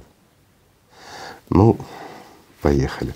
Игорь Михайлович, ну вот наши зрители сейчас обязательно вспомнят то, что они являются теми у кого есть имущество или вещи или так далее от э, тех людей, которые ушли в другой мир. И вопрос, а какое это влияние оказывает на них, Объясню. личностей? Угу. Если у тебя уже есть вещи, а люди давно ушли, угу. пользуйся, друг мой, и наслаждайся. Ты уже попал. Ого. Это правда жизни. Давайте мы вспомним прошлое. Угу. Умирает человек, его самые ценные вещи к которым он может быть да. привязан, его вещи кладут ему в могилу. Да, да. И чем древнее мы смотрим, угу. тем чаще это было. А было еще и такое: умирает человек, полили дом. Угу. А давайте мы возьмем предшумерские времена, трипольская культура. Да, да. Что происходило? Угу. Сжигали и дома, целые сжигали города. целые города. Каждые даже. 50 лет. Угу. Почему? На сегодняшний день Наука пытается объяснить, что люди 50 лет жили, деревья повырезали, угу. ну как бы природу испортили, экология нарушилась, да, почва и переходили. Угу. Но давайте внимательно посмотрим, как себя вела трюпольская культура. Они облагораживали все, угу. они пользовались удобрением, ведь пользовались удобрением экологически чистым. Угу и они приходили на неплодородные почвы и делали их плодородными, они не могли это уничтожить. Угу. Никак. Они не вырубывали деревья вокруг поселения. Если они древесину и брали, то, как правило, везли ее сдалека. И наоборот, занимались тем, что подсаживали деревья вокруг своих, скажем так, поселений. Угу. А тогда вывод. Почему? А вот потому, что таким образом, когда уходило поколение целое, они полностью меняли город. Угу. То есть люди раньше знали, что, скажем, от тех, кто не ушел к Богу, лучше избавляться, тогда самому легче прийти к Богу. А не стоят они на твоем пути, не держат они тебя. Вот в чем смысл. То есть они избавлялись от наследия мертвых таким образом. Угу. И поэтому каждые 50 лет им было проще построить новый город и перейти с живыми туда. Но вопрос в том, что они перед тем, как полить город, они оставляли стариков доживать и ухаживали за ними. И когда последний старик уходил, и вот тогда они полили все и ничего не брали. Что происходит сейчас? Сейчас, извини, человек не успел умереть, угу. еще не закопали, а родственники уже передрали за имущество, да, да. кому что будет принадлежать. Разве не так? И какова жизнь, и каков мир, угу. и какова судьба наших людей. Простой вопрос. У них есть внутренняя радость, у них есть стремление к Богу. Нет, у них доминация такая же, как у демонов. Чем живые нынче отличаются от мертвых? Ну, простой вопрос. Угу. Ну, разве что тем, что они еще способны сделать правильный выбор, а мертвые уже не способны. Ну что, не так? То есть через вот это имущество и через эти вещи умершие субличности забирают жизнь человека? Простой вопрос. Угу. Человек всю жизнь жил. Он не шел к Богу. Он не тратил силы туда, на что даются эти силы человеку. Не на обретение жизни, а на обретение материальных благ. Строит дом, зарабатывает там, откладывает, копит родственникам, неважно. Для чего? Отвечу сразу на один вопрос. Ой, я считаю его очень важным. Для чего? Практически каждый из нас стремится накопить как можно больше для того, чтобы оставить наследие своим родным и близким. А некоторые из нас, несмотря ни на что, даже на смерти людей идут, массово убивают людей, чтобы накопить побольше денег, для того, чтобы оставить своим родным. Для чего? Простой вопрос. Ведь это то наследие, от которого никто не откажется это то наследие, которое будет его кормить после смерти. Так они стараются для родственников, для своих детей и внуков или для себя. Вот честно ответьте, друзья. Ведь когда разговор идет о жизни и смерти, здесь нужно быть максимально честным. Как бы это ни ломало нашу психику, как бы нам это не тяжело воспринимать, не приходилось, скажем так, сейчас, в этом потребительском формате, когда уже сломаны все духовные принципы. Ну, хочется выглядеть человеком, да? Угу. Обязательно это надо делать. Мне так кажется. Для того, чтобы люди услышали, а может быть кто-то и поймет то, что наследие мертвых, оно мертво. И за своим наследием мертвые приходят всегда. Почему? Потому что для этого оно и накапливается. Вот эти имущества, которые мы так яростно друг с другом делим после смерти нашего родственника, это как раз и есть эквивалент жизни покойного. Это крайне серьезно все. Придет, конечно, придет. Это прямая дорога, это его жизнь, это сила его внимания, это то, куда он вложил и на что он отдал свою жизнь, чтобы обеспечить себе послесмертную судьбу. Угу. И это он воспринимал на подсознательном уровне или же от своих хозяев, от более сильных субличностей, которые его уже готовили к этой судьбе. Угу. А ведь часто, и мы это видим в нашем мире, когда, ну, скажем, в буквальном смысле безумцы, по-другому не объяснишь, или шизофрения, или субличность. И люди такое творят для того, чтобы накопить чего-то что ни один нормальный человек этого бы не сделал. И вот они оставляют огромное наследство. Будет оно кому-то в счастье. Давай отследим. Угу. Просто возьмем кого угодно. Ну, некоторые скажут, давай возьмем королевские семьи, ведь все у них хорошо, да. Вообще И есть еще лозунг такой да. а, интересный, что король не умирает никогда. Да, да, да, да. да. Вот вам ответ. Король не умирает никогда. И они кормят, и уже сами становятся. Это, знаете, ну, с их семей в рай никто не попал. Оно того стоит? Простой вопрос. Сиюминутность жизни ради того, чтобы унаследовать корону, унаследовать там несметные богатства и тому подобное. Семейные драгоценности, имущество, то есть там практически реально все на этом завязано. Это там огромное, куча этих огромное, огромное количество. которые идут из рода в род, и из рода в род, скажем так, люди становятся субличностями. Угу. Но в чем смысл? в том, чтобы потерять жизнь, чтобы променять ее на сиюминутные радости. Ведь какая бы у нас здесь жизнь ни была длинная, хоть сто лет, хоть тысячу лет, угу. она проскакивает как одно мгновение. Если молодежь сомневается, поговорите со стариками, с теми, кому уже, знаете, одной ногой уже там.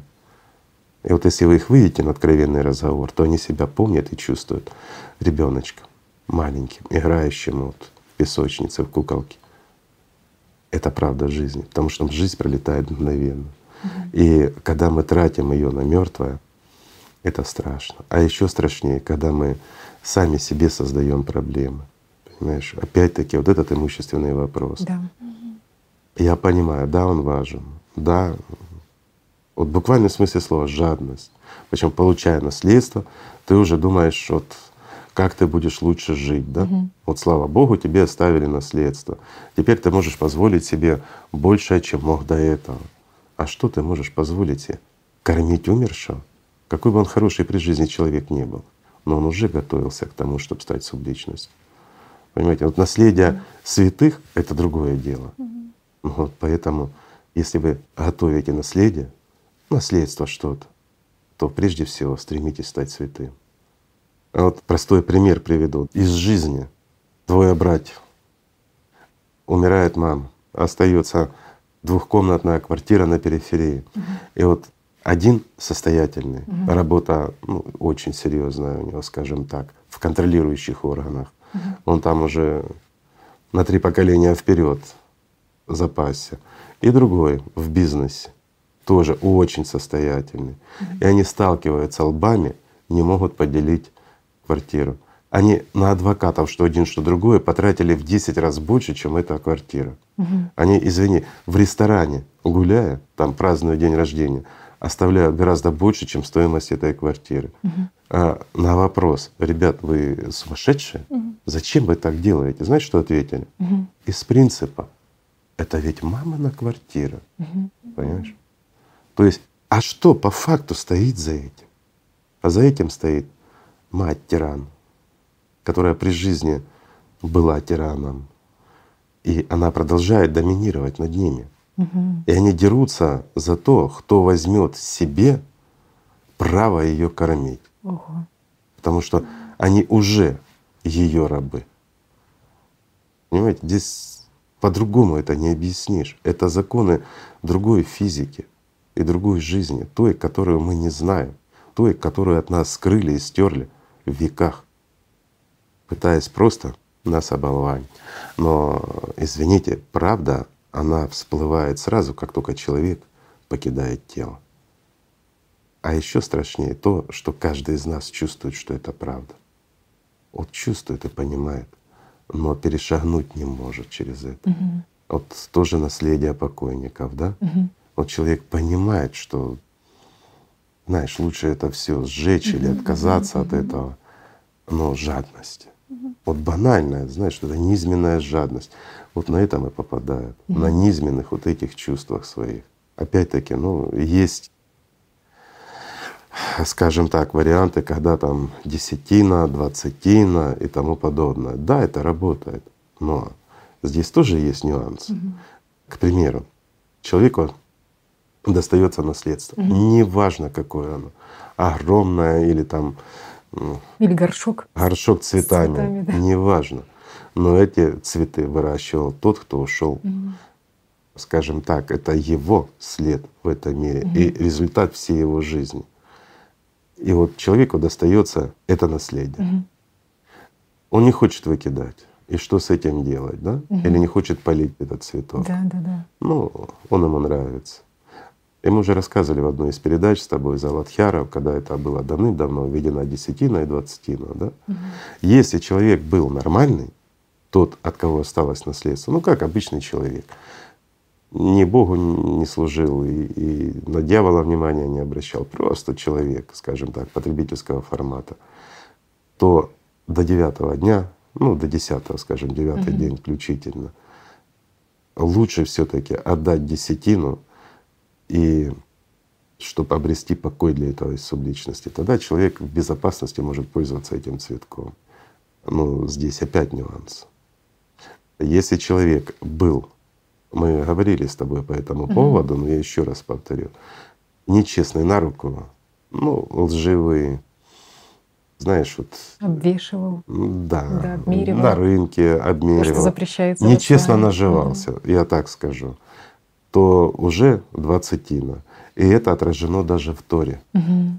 И об этой десятине знали с дашумерских времен. Угу. То есть это действительно то, что ввели Аватхяры, когда начал рушиться созидательный мир и переходить уже в потребительский формат для того, чтобы помочь. Мы рассказывали, не будем повторяться, люди посмотрят. И это право дано было mm-hmm. Аватхярам. Но извините, кто такие Аватхяры? Это воистину святые были. Почему? Потому что они жили Богом, миром духовным и Ему служением. И все они ну, 95% своего внимания они тратили на созидание любви, на ее развитие. И это действительно святые люди. Последняя десятина, я так скажу, которая работала реально, это первые ну, круги, так их назовем, или можно их даже назвать теми же аладхярами в действительности при тамплиерах. Угу. Там да, там оно работало. А после Десятина осталась, осталось двадцатина. традиция, да, после умершего Так это же традиция, в храмы. Как, конечно. Угу. Даже и имущество отдавали. Да, да, да. А почему Чтобы отдавали имущество? Сейчас я немножко, друзья, извините, продолжу эту тему, а потом вернусь к этой для понимания. Угу. Татьяна как раз зацепила то, что все имущество покойника передавали в храмы. Почему это было? Угу. Потому что если на человеке кровь других людей, Э, если он занимал какой-то пост, отдавал приказы и по его приказу забирали чужие жизни, то человек, который наживался, подчеркиваю, на чужих жизнях, он ну, никак не может быть откуплен. Никак и никем. Это приговор. И чтобы не брать на себя этот грех, какое бы ни было у него имущество — это все передавалось как раз Аладхярам. Но в данном случае Аладхярам — это тем, которые были при тамплиерах. Угу. А, а во времена, скажем, еще древних Аладхяр, то это имущество отдавалось им, и они просто распределяли его среди общины. То есть, когда получают Аладхяры, они разрывают цепь.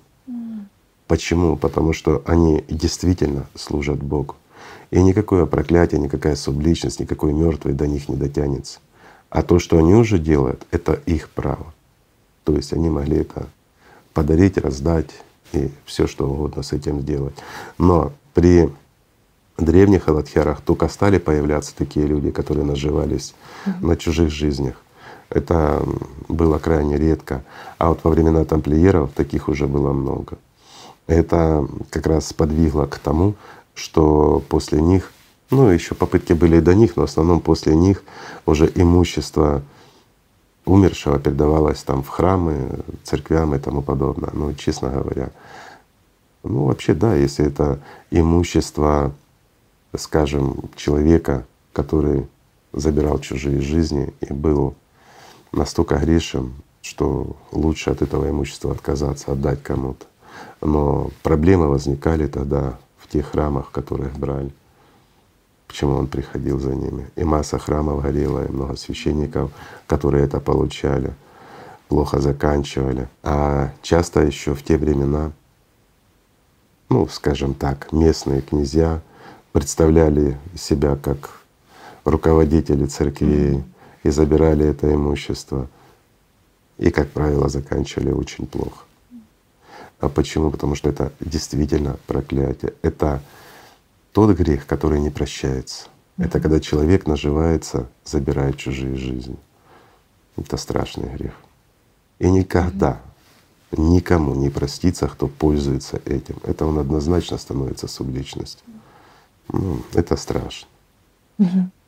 А в настоящее время ну, я скажу проще, что десятина, что двадцатина, что имущество, что еще что-то. Кому? Простой mm-hmm. вопрос. Жрецам давайте говорить честно, друзья мои. Как можно, допустим, да, монахи, да, вот они должны служить Богу. Сколько стоит сейчас, честно, друзья, стать монахом и обрести кель в монастыре? Ну, это что, денег? это порой стоит огромных денег для того, чтобы стать монахом, для того, чтобы купить себе келью, особенно в святых местах и тому подобное. Вот отсюда у нас и монашество такое. А чем заняты наши жрецы? Вне зависимости от религии. Они озабочены жизнью мирской настолько, что не приведи Господи. Разве они живут в том режиме, чтобы, извините, ну хотя бы 90% своего внимания уделялось исключительно Богу? Нет, конечно. А в этом основной принцип и смысл. Разве может он разорвать эту цепь? Нет. Ты отдал десятину человеку. Ну и во-первых, на человека не работает. Сразу говорю. Угу. То есть это должна быть группа людей. Но Ладхьяра — это группа людей. Угу. И вот им, когда передается, да, здесь цепь разрывается. Почему? Ну, говоря нашим языком, они святые. И, естественно, на них это не распространяется. Отдав им вот эту часть по тому же праву Ладхьяров, ну, человек обретает умерший до девятого дня, скажем, включительно, покой. Он засыпает. И все. И тогда человек пользуется 90% скажем, имущества умершего, ну, как хочет. Оно уже чисто, как очищается. Если человек был грязненький на руку, вот как мы mm-hmm. говорили, двадцатина была длина, да. А если человек был, скажем так, грешен так, что это простить нельзя, mm-hmm. тогда передавалось и имущество. Все.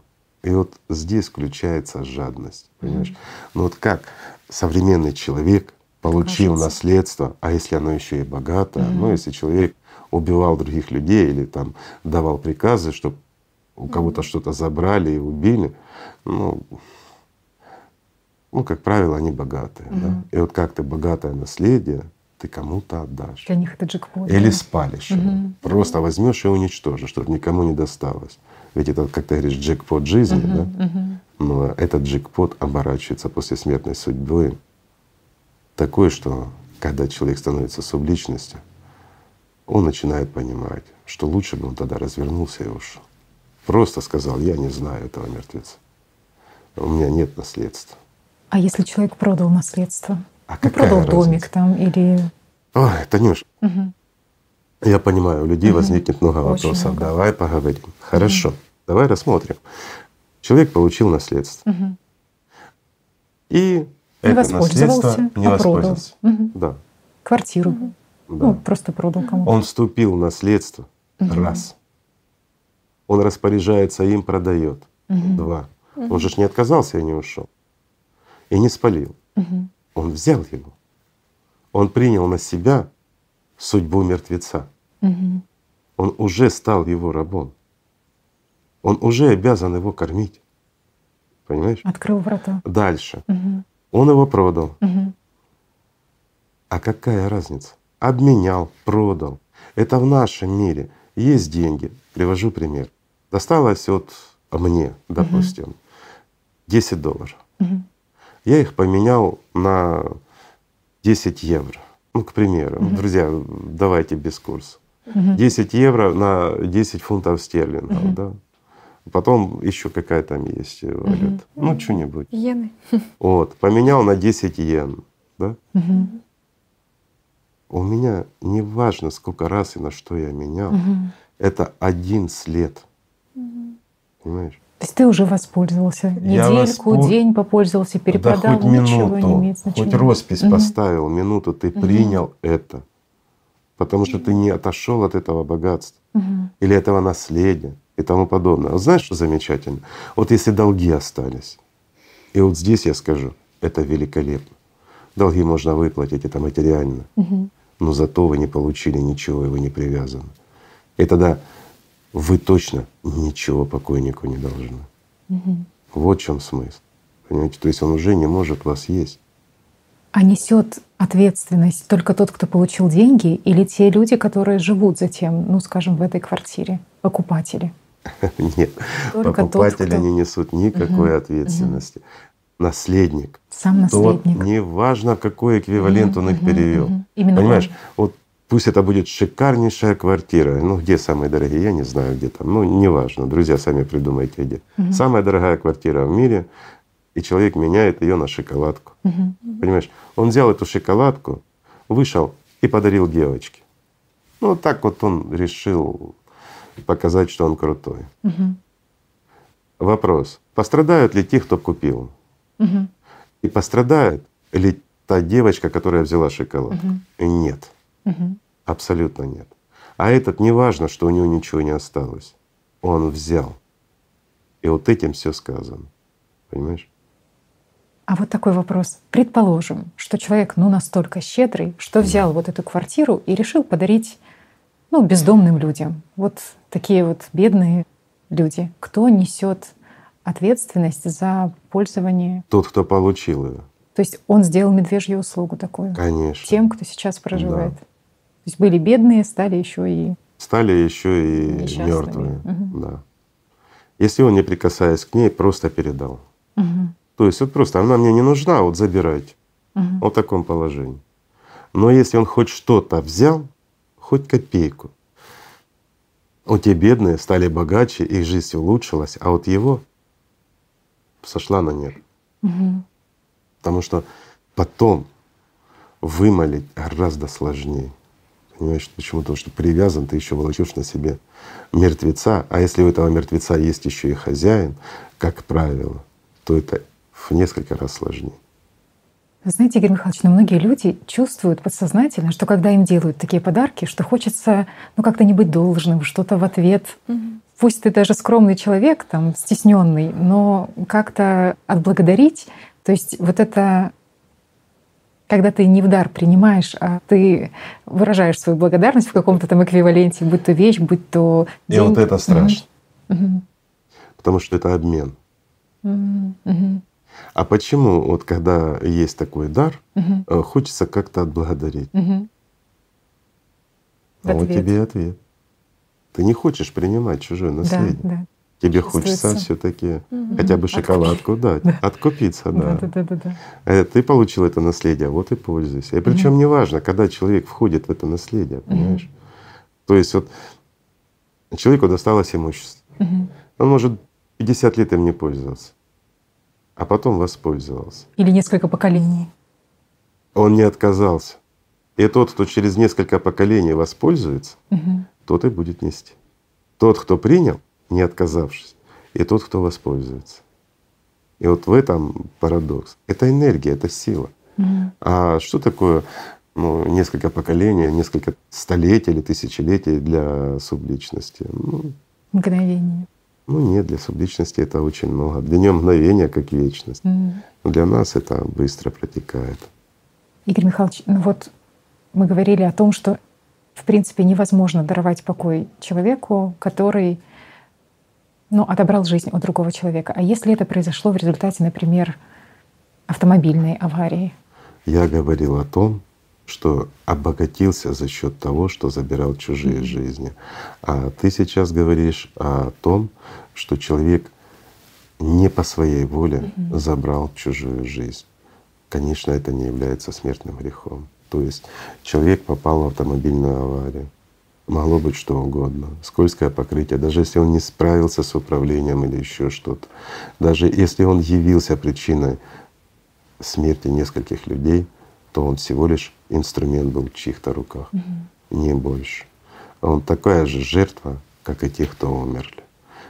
Также, если человек защищал себя, то есть создана ситуация, где у него нет выбора, и он забирает чужую жизнь, но он не получает с этого никакого дохода, на нем нет греха. Но если он получает доход материальный от того, что убивает людей, это грех. Это грех несмываемый.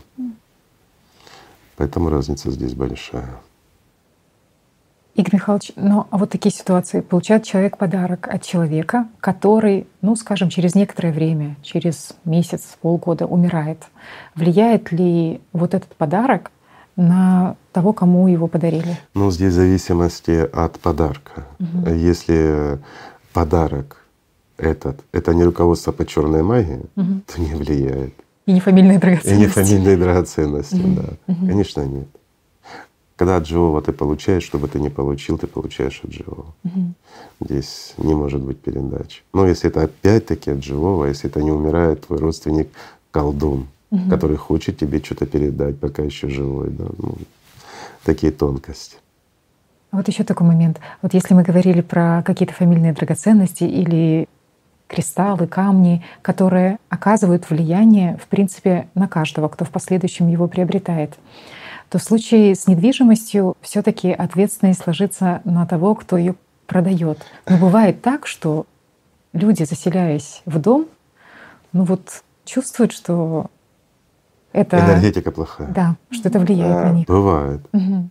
Бывает, бывает, когда привязываются. Ну, квартиры реже, хотя бывает и в квартирах, а дома чаще. Особенно старые дома, в которых из поколения в поколение, Мгм. ну и люди не совсем хорошие, то заходишь по энергетике, это, ну извините, как, Мгм. как на кладбище, причем заброшенном. Хотя с виду это может все быть в мраморе сиять. Мгм. Это да. То есть это просто энергетика, но это, Это не энергетика. привязка Остатки. субличности к, к Знаешь, новым это как- пользователям. Мгм. я скажу так, рваные фрагменты, это как отрывки разных произведений, угу. которые звучат одновременно. То есть ты заходишь, и там какофония какая-то. Угу. Ну, пока ты э, порядок не наведешь и не выстроишь свою мелодию, ну, какое-то время это будет так. Но есть и другая сторона. Если ты зашел, а там эта какофония настолько сильна, угу. что ты не сможешь свою мелодию там установить, угу. ну тогда считай, что та нехорошая энергетика победила твою. Угу. Но опять-таки все зависит от человека, правильно? Угу. И от семьи, которая зашла. Кто под кого подстроится. Или ты со своей семьей примешь эти разрушающие вибрации, угу. или ты своими благородными высокими вибрациями уничтожишь эту неизменность. Все от человека зависит. Игорь Михайлович, ну вот если люди отдают все таки свое имущество, не воспользовавшись им на общественное пользование? Ну это и прекрасно. Mm. А, к примеру, человек получает наследство. Mm-hmm. Он от него отказывается, не прикоснувшись, и передает все права на музей. Ну, если, конечно, в том наследстве то, что достойно музея. Mm-hmm то, естественно, на человека это никак не скажется. Почему? Mm-hmm. Потому что музей — это общественное достояние. Mm-hmm. Ну, здесь субличность проиграла. Опасно только, если это музей мемориал памяти именитого имени того покойного родственника. Вот тогда ты можешь проникнуться атмосферой, К сожалению, это часто бывает. Ты смотри, вот в действительности вот есть знаменитые люди, да, остаются их вещи, еще что-то, и вот родственники не просто вступают в наследство, но и устраивают, как ты говоришь, мемориал памяти своего родственника, устраивают туда Музей усадьбы, музей квартира, конечно, где ты можешь прийти. Конечно. Вот. Масса людей угу. туда приходит, трогают эти вещи, вспоминают его и тому подобное. Да, родственники там зарабатывают копейку как бонус, но самое важное, что их родственник умерший, тот, кто оставил это наследие, он как субличность в это время питается. И вот для них это важно, для родственников. Угу. Потому что он тогда их не ест. Он ест тех, кого они ему привели. Это правда жизнь. Игорь Михайлович, ну вот а если имущество все таки совместно нажито супругами, ну, и один из них, бывает. к сожалению, умирает, несет ли второй на себе вот его грех? А почему они так быстро уходят? Угу. Почему одна половина, как говорится, ушла, а вторая материально привязанная к имуществу, тоже быстро уходит за ним. Угу. Почему? Вот и ответ. И дальше все это ложится на наследников. Ведь гораздо проще отдать десятину и пользоваться с его части, не со своей. Угу. Но также ж, ну люди ж как у нас, ну, это ж наше. Угу. Ну как я, ну, мы ж вместе строили, это мое. Угу. Да что он там вообще делал? Это угу. я делал. Угу. Да. Ну, Каков там там по его выбору вклад? людей людей получают, да, конечно. Да. Ну, ты понимаешь, какая огромная все-таки ответственность ложится Огромная. на тех людей, которые вот мошенники там есть, да, которые mm-hmm. недвижимость э, отбирают у тех, кто при смерти находится, или завоеватели, которые во время военных походов каких-то да, или что войн, угодно, конечно. вот это а имущество, мародеры. Хорошо, давай посмотрим черные. историю. Угу. Вот банальная история, которая как раз и говорит о тех, кто нечестно забирал чужое имущество, да, убивая там хозяевов и тому подобное. Кому-то из них это принесло что-то хорошее, угу. хоть одному. Да, в истории пишет, он там кем-то стал, еще что-то. А давай отследим его род. И мы увидим, как это сказывается даже на его потомках. Ну, на нем это само собой понятно, а даже на потомках. Так вот, завоевывая или делая что-то для тех же потомков, mm чтобы себя обезопасить в первую очередь как субличность, он и их подвязывает к этому состоянию. Вот в чем вопрос. То есть это получается, ну, весь род кормит мертвецов. Знаете, как в магии говорят, там родовое проклятие. Mm-hmm. Ну сами же мы это творим. Ну что, не так? Mm-hmm. Потом и проклятие, потом и все остальное. Еще как раз пойти потом к магам, чтобы они родовое проклятие сняли. И вообще можно обувать белые тапочки. Сто процентов. Вот Татьяна затронула тему археологов, и мне вспомнилась история, что действительно какое-то же время, вот в прошлом веке, прям долгое время была очень популярная тема — это проклятие фараонов, которое как раз началось с открытия гробницы Тутанхамона. Причем что Нет, Мгм. Это началось после того, как они э, обворовали эту гробницу. М. И если мы посмотрим, кто умер тогда, и давайте честно посмотрим, это те, кто себе оставили чуть-чуть на память. Мгм. Кого? Наследие М. фараона? Мгм. Который творил Они- неизвестно что. Конечно. Это очень сильная субличность. Вот. И они оставили себе его любимые вещи, ведь к нему все туда Мгм. снесли и свезли все, что было дорого ему, и чем он пользовался, и с чем он соприкасался. Мгм. И они потихонечку себе вот это прикарманили. Давай рассмотрим, как умерли эти люди. Да? Вот ходили теории, там, что они там какой-то Что-то грипп, древний грибок какой-то, либо там, бактерии, да, да, да. либо какое-то действие тайного египетского культа, который так мстит Оно, за это разграбление. они уже потом начали, э, скажем, оперировать, когда начали люди умирать, все, кто были причастны к этому. Но опять-таки выборочно. Почему? Остались те, Мгм. кто ничего не взял. Да, И с главный- ними ничего не случилось. Кстати, да, главный археолог, который, собственно, ну, проводил раскопки, с который всё хорошо. первый заходил, Ну да. который трогал все руками, но ничего себе не позволил взять. А те, кто по мелочам натырил с оттуда, в буквальном смысле слова, те понесли наказание. За короткий промежуток времени они умерли совершенно разными смертями. Извините, не то, что заболели там все, какой-то инфекция там, ну, Мгм. И умерли. Да, были Нет. там загадочные истории, то есть даже не могли понять, что это, что провоцирует в человеке такие, например, резкое повышение температуры там, и человек там прям говорил, что я как в аду сгораю, ну, остались Ну, зафиксированы потому что он чувствовал то, что Мгм. чувствует субличность это. И здесь он говорил правду, потому что как раз он наладил контакт с субличностью. И если бы те доктора понимали и знали то, о чем мы сейчас говорим хотя бы, они бы прекрасно поняли, что в этот момент им овладела субличность. То есть пришел фараон за ним. И он прочувствовал то, что он будет чувствовать теперь в веках. Он будет гореть. И они четко описывали вот этот жар, вот это состояние страха и паники, сдавления со всех сторон. Еще будучи живыми, рассказывает о докторам. Но доктора это восприняли как некую инфекцию и тому подобное, пытались лечить, блокировать. Но человек все равно умер, да? А другие, которые умерли совершенно другими смертями, не от каких-то инфекций. И там еще интересный момент, что, получается, умерло вот за небольшой промежуток времени 22 человека. И из них 13 — это те, кто непосредственно принимал участие в раскопках, а остальные — это, ну там, например, жена, там, лорда, который там патронировал эти раскопки, или там его секретарь. потому ну, то что получили ближнее, подарки. ближайшее да, окружение. Они взяли себе в собственное пользование вещь фараона, сильнейшей субличности. Это, ну, знаете, это все равно, ну, как подписать себе приговор, а потом пытаться выжить. Это как раз говорит о том, как передается, ну, вот это проклятие, да? По-другому не назовешь.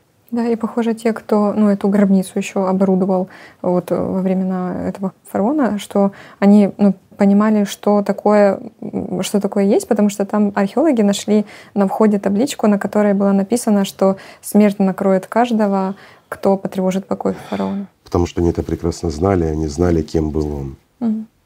И эти знания от во времена еще Древнего Египта, они-то еще были в миру. Мгм. Они были в миру достаточно в чистом виде еще и понимание, что такое мертвецы и как же, скажем, себя подстраховать и как не брать чужое, за что заплатишь жизнью. А сейчас это все утратилось, понимаешь? Жалко, конечно, что мы, как люди, мы утратили самое важное и самое ценное, что хранили люди тысячи и тысячи лет. Это самые важные знания. Все остальное это ерунда, ничто с ними не сравнится. Это знание о том, как обрести жизнь, и знание о том, как не стать рабом мертвого. Вот это страшная вещь. Игорь Михайлович, а вот что делать э, ну, людям, потому что вот сейчас в нашем современном мире Мгм. Законодательство такое, что зачастую люди вступают в наследство уже после девятого дня. То есть как раз этот промежуток, когда они могли что-то пожертвовать да, с этого имущества Ну, мертвых. ты сейчас подняла вопрос, который я как раз и обещал вернуться людям. Но мы немножко отошли в сторону, но я его помню. Это серьезный вопрос тоже. Почему? Потому что человек вступает в наследство сразу. Да. Мгм. То есть, ну, по-любому мы пользуемся Мгм. этими вещами, мы его приняли, все. Но нашим по закону оно станет там Через полгода. через полгода, Мгм. да? И вот как быть? А, скажем, десятину можно отдать, но только вот 9 дней. Ну, до девятого дня, скажем так. Девять дней можно не успеть. Давайте просмотрим. Здесь тоже вопрос физики, да? То есть для того, чтобы ты отдал 10% от этого имущества тому, кто действительно обладает святостью, который разорвет эту цепь, скажем, связывающую с мертвецом, и тому, кто может дать покой умершему. Угу. То есть покой, субличность. Все равно это занимает время физическое, угу. да? Это ж не просто передача. Люди должны видеть, ну, как раньше. Раньше вплоть до того, что к Аладхярам привозили покойник. Допустим, к тем же тамплиерам несли картины нарисованного покойника или маску сымали. Вот откуда, кстати, маска с мертвецов пошла, да, угу. то есть умерших. Когда покойнику красили угу, лицо, угу. прикладывали материал, угу. да, а потом везли с десятью процентами как раз к Аладхярам, которые уже были при тамплиерах. Образ и имя угу. это важно. И еще они же должны провести ну, своего рода, давай это назовем ритуал, молитва, да, и тому подобное, как вот об умерших. Откуда, кстати, и пошло это все. Угу. Ведь жрецы это все как раз переняли от настоящих аладхиар. То есть, ну, это своего рода прошение Богу по праву Аладхиар Бог наделил их этим правом, угу. но Он не наделил этим жрецов. Вот в чем вопрос. Угу. Понимаешь, ну так как религии стоят на службе Богу, по идее, да, ну так написано и так говорят, значит, якобы они обладают тоже этим правом. И вот забавно, когда священник отмаливает покойника или там люди отдают священнослужителя, вне зависимости от какой религии те же 10% или 20%, да, да хоть все имущество, неважно. Получается, что это все бессмысленно. Почему? Потому что Аладхьяры получили право на группу. Угу. Они никогда самостоятельно не работали. То есть это как оберег, они были едины во множестве и множественно в единстве. Это как э, представители мира духовного. Понимаешь, вот угу. у них работало. А когда один человек, который вмещает в себя и множество, ну это смешно, конечно. Это не работало. И это тоже, кстати, очень сильно сказывалось и э, отмечалось это все. Ну, тоже другая тема, поговорим. Почему? Потому что это угу. тоже очень интересная вещь. Угу. Но сейчас мы говорили возвращаюсь. Потому что, извините, друзья, тема интересная, одно за другое цепляется, и получается, что этот клубок надо распутать. А клубок достаточно большой, чтобы было хоть какое-то понимание у вас. Итак, возвращаемся к тому, что получили вы наследие, угу. да? Вы хотите, скажем так, помочь своему родственнику, в то же время защитить себя и помочь ему. Значит, десятину если он хороший человек был, нужно передать Аладхярам. А что делать? Когда в наследие вы войдете через полгода. Но если вы взяли этим и пользуетесь, то это ваш. Эквивалент может быть любой. Платите со своего. Не хотите — не пользуйтесь. Хотите — спалите имущество. Хотите — займите, передайте. Какая разница? Это средства. Вы уже считаете, вы принимаете решение. Есть определенная стоимость, да, наследства. Угу. Неважно, ну получил ты там горшок с цветами, угу. он стоит 10 копеек. Одну копейку ты должен отдать, но цветок остается твой. И ты можешь безопасно им пользоваться. Плюс ты сделал огромную услугу умершему. Ты дал ему покой, ты избавил его от мучений. Ты показал пример своим детям и внукам на всякий случай, чтобы так же поступили и с тобой. Разве это не благостно? Уйти от страданий и мучений. Да, человек не пришел к Богу. Невозможно купить, скажем так, пропуск в рай. Но покой обрести помочь можно. И опять-таки это право было дано Богом не для того, чтобы торговать наследием, и даже не для того, чтобы спасать умерших. Они сделали свой выбор они уже умерли, не обрели жизнь. а для того, чтобы спасать живых, которые еще могут обрести жизнь.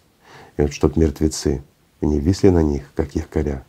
Для этого и было дано такое право ладхиарам спасать живых, обрезать эти якоря.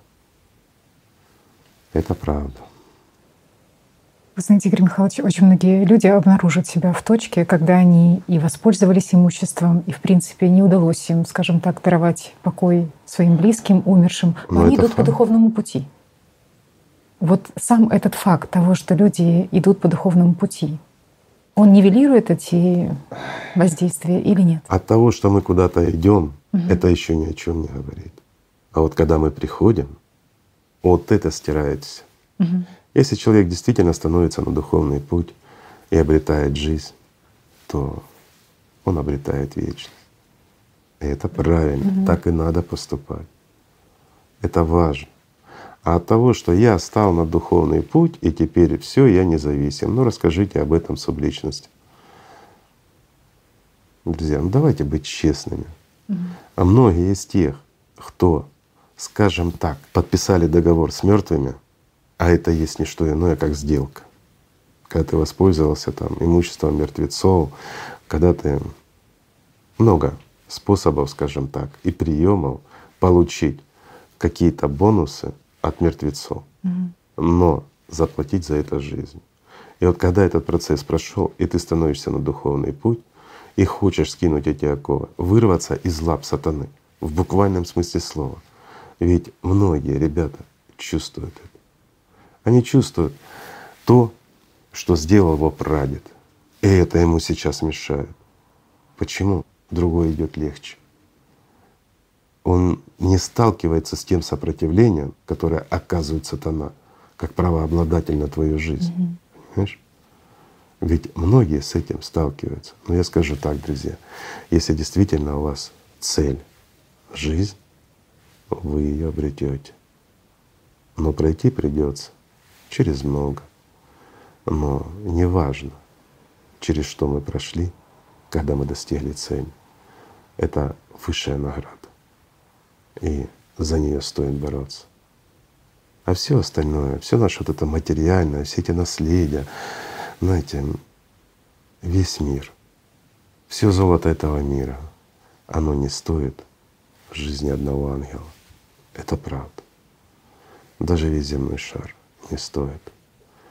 Вместе со всеми субличностями. Это ничто по сравнению с жизнью одного ангела. Потому что он жить будет вечно. А это все, все материально, оно заведомо мертво. И оно заведомо временно. Не стоит этого забывать. Разве не так? Угу. Ну, знаешь, опять-таки мы возвращаемся к нашему миру. Мы возвращаемся к тому, чему нас учили, к тому, что интересно больше мертвецам, чем живым. Ведь сколько мертвого влезло в нашу жизнь угу. и став традициями, навязал это живым, мертвые заставили живых делиться жизнью с мертвецами. Угу. Ну разве это нормально? Да огромная помощь на духовном пути. Вот эта беседа наша сегодняшняя, потому что люди понимают, кто в них, ну, подталкивает их и к материальному накоплению, вот этому ну, нескончаемому. Да, то есть и людям, ну, конечно понимаешь, же. опять-таки материальное накопление, ну mm. все должно быть. Мы живем mm. в материальном мире в таких условиях. Но когда это становится безумством, ну, превалирующей это, целью жизни. Ну, конечно, да? это не должно быть целью. Если может себе человек, я сто раз говорил, позволить жить в роскошном доме, кататься на Роллс-Ройсе, летать на вертолете, mm на самолете, собственно, дай Бог ему. Не возводи Главное, это чтобы это не мешало да. духовному росту. А богатство это, знаешь, не хорошо, не плохо. Это факт. Результат работы человека, результат его бизнеса. Ну, а что такое бизнес? Это его жизнь. Но если это бизнес-жизнь не мешает жизни духовной, то что есть, что нет. А извините, гораздо приятнее ездить, ну скажем так, на Роллс-Ройсе, хотя, честно говоря, ни разу не ездил, чем на каком-нибудь, ну, скажем, Ланосе, да. Угу. Ну, ну, на Ланосе я ездил, на Роллс-Ройсе я не ездил, но думаю, что разница есть. Угу. Главное, чтобы деньги не становились Богом для человека. Совершенно да. правильно. Не надо этот эквивалент жизни тратить на безумство. Не делать своих родных и близких рабами себе. Если накапливаешь богатство, получается хороший бизнес и все, хочешь оставить наследие. Ради Бога, друг мой, это прекрасно. Но запомни одно, оставляя наследство материальное, оставим и духовное наследство. Не как мертвого, а как святого, чтобы твое богатство было благословенно, и чтобы брали они с тебя пример. Вот что важно, друг мой, а не просто оставить то, что, скажем так, приведет их к печали, а не радости. То, что дают мертвецы, оно мертво.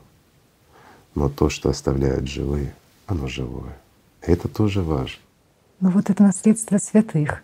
Получается, что да, пусть немногочисленные вещи остаются, они вели достаточно аскетичный образ жизни и порой пользовались тем, что даже не им принадлежало, принадлежало общению, монастырям и так далее. Но если остаются, допустим, вот эти вещи какие-то от них, они могут благотворно влиять на тех, кто ими в дальнейшем пользуется. Ну вот, вот здесь я вынужден с тобой не согласиться. Угу.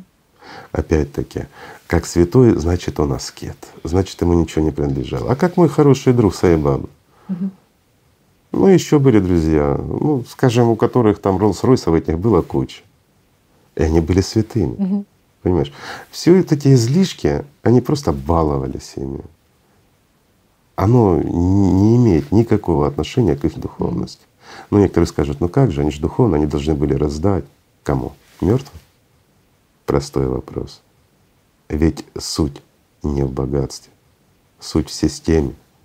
И они прекрасно понимали, что если большинство людей выбрало служить сатане, а не Богу, если они предали своих пророков и живут не по заветам своих пророков, которые хотели, чтобы здесь было созидательное общество, а большинство людей захотело жить в потребительском формате, то сколько им не давай, все это бессмысленно.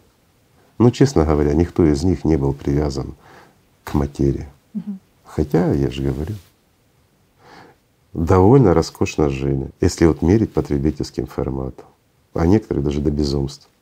И что? Разве они от этого перестали быть святыми? Угу.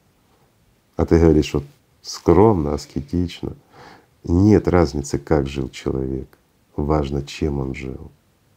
И скажем так, предвидя твой вопрос, отвечаю. Даже тот же унитаз и бабы, если им будет пользоваться человек, идущий по духовному пути, поможет он им или не поможет? Поможет. Почему? Он создан из керамики, он плотный. Он имеет память. Так же, как и все в этом мире, оно обменивается энергией. Понимаешь? А вот если плохой человек будет пользоваться даже тем бриллиантом, который ему подарил сам Сайбаба, поможет оно ему или нет? Нет, конечно. Почему? Потому что то, что заложено в камне, оно раскрывается лишь при подобных вибрациях.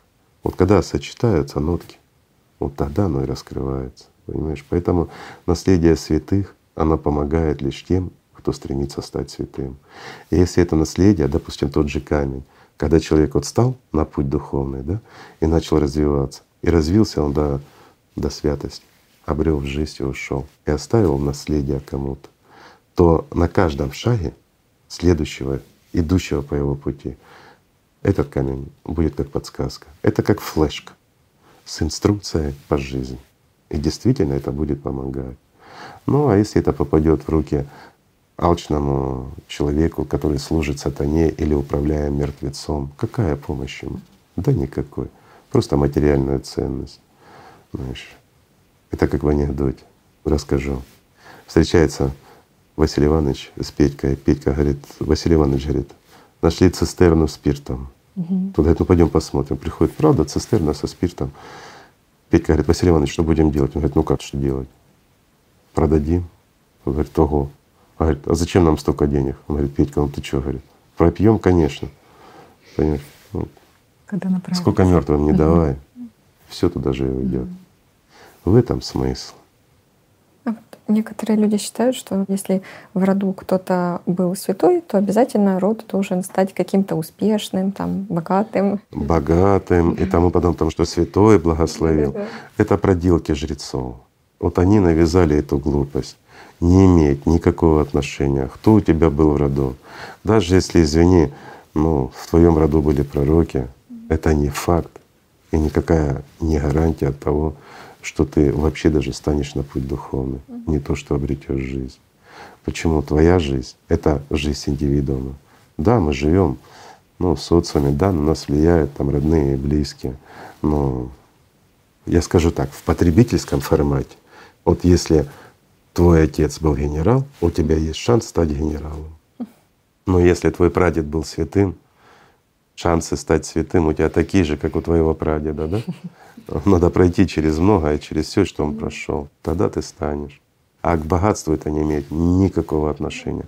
Хотя, может быть, если есть пример святого человека, то сатана может соблазнить род его, потому что они же гордятся и хотят быть похожим на него, хотят быть святым. Ну, сатане проще дать им богатство для того, чтобы они отказались от святости и стали его рабами на века. Такое может быть, как вариант. Игорь Михайлович, вот мы поговорили по поводу материального наследства, mm. а если наследие нематериальное, вот наследие мертвого, если это, например, магическая сила или знание, вот есть такие ну, мнения, да, вообще считается, что когда умирает там колдун, то он должен, обязан прям передать свою силу кому-то из родственников, или там обычно они подзывают кого-то, прям просят очень сильно, чтобы к ним пришли. И вот как, как это происходит, как это передается и ну, как, посредством да. предмета какого-то, там хоть иконочку, Не хоть бумажечку, хоть что-то. Угу. Поднесешь стакан воды, угу. любое твое действие. Дай руку, возьми что-то, ну, неважно, бумажка, записка, колечко, угу. как дар. И все. Главное контакт, главное взаимодействие. Главное, чтобы ты угу. пошла навстречу. Неважно. Угу. Руку подашь, подашь стакан воды, угу. да, передается сила. Угу. Это та сила Аврила, о которой мы с тобой говорили. Когда действительно настоящий маг, но их очень мало, друзья. Я скажу так, в современном мире больше разговоров, чем действительно таких магов. Они накапливают эту силу. Но передав ее, они высвобождают себя для того, чтобы можно было умереть. Иначе человек уже практически мертв, а сила не дает ему идти. Угу. Но уходят они в субличность.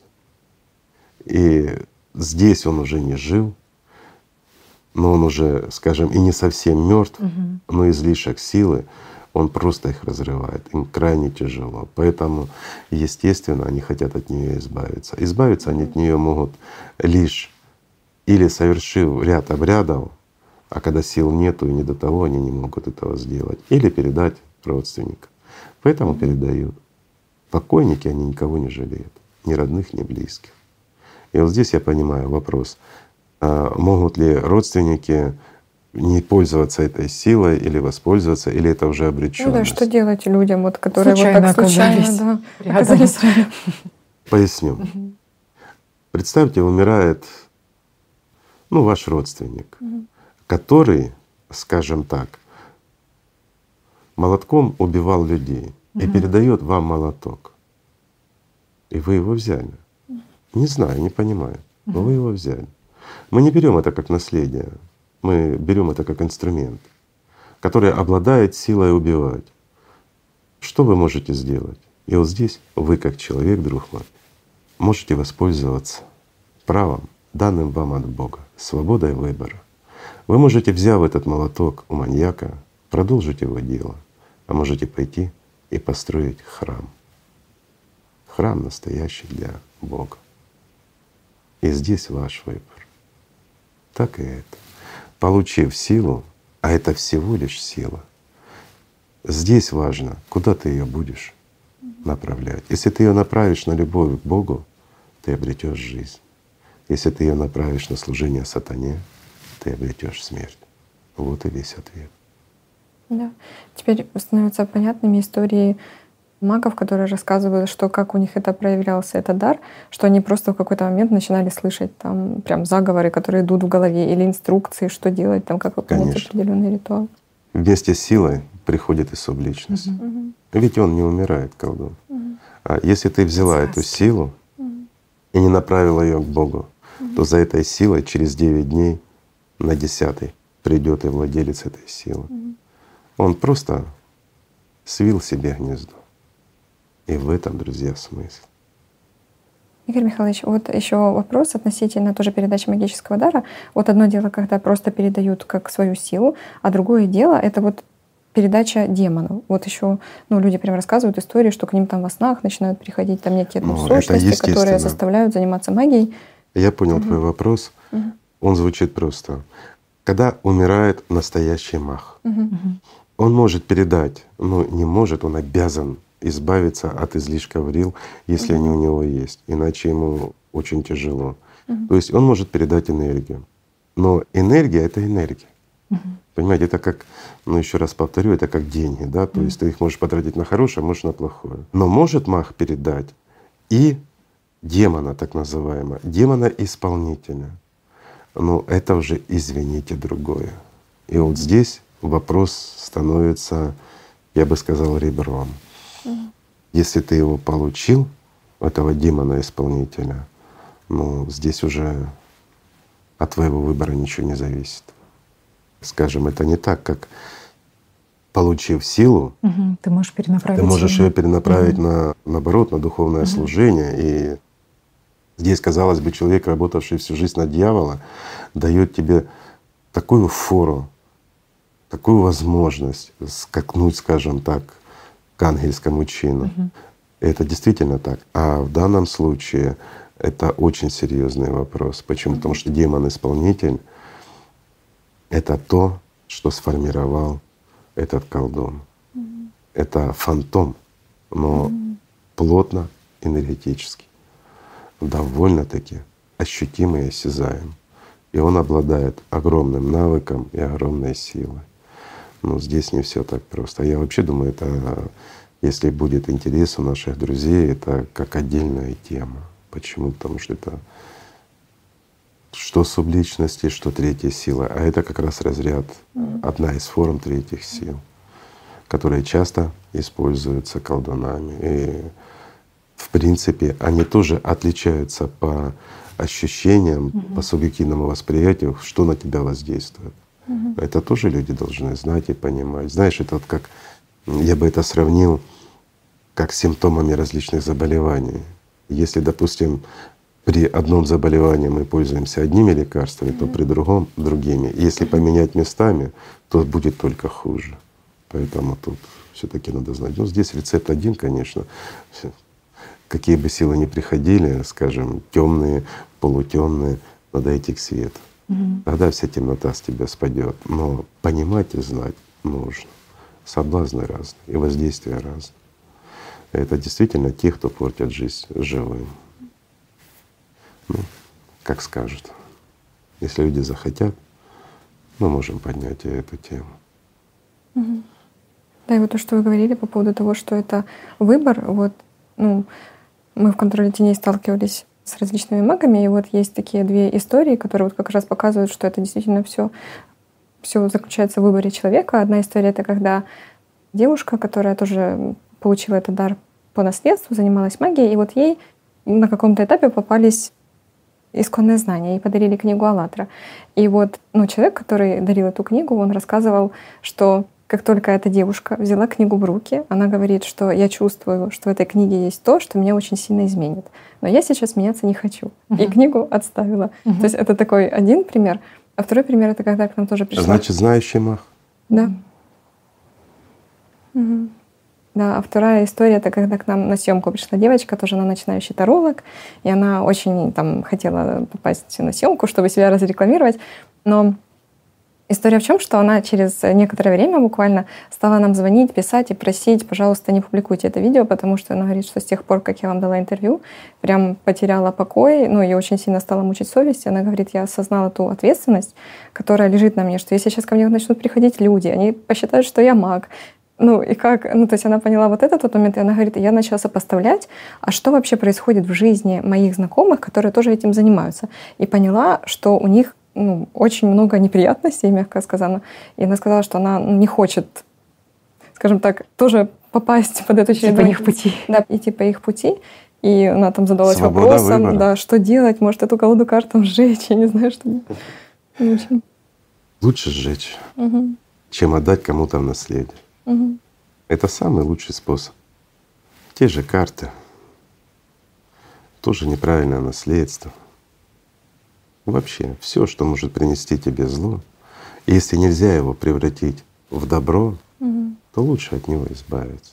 Игорь Михайлович, еще люди спрашивают, может ли знак АЛЛАТРА, который вот попадает в поле зрения человека, каким-то образом нейтрализовать действие субличности и укрепить позиции личности? Вопрос интересный. Укрепить позиции личности. Mm-hmm. Знак, который попадает ну, в поле зрения человека. Mm-hmm. АЛЛАТРА, она работает как mm-hmm ну, скажем, как фонарик, да? Угу. То есть, когда есть свет, который падает на знак АЛЛАТРА и отраженный свет, вот этот, вот он является рабочим. Угу.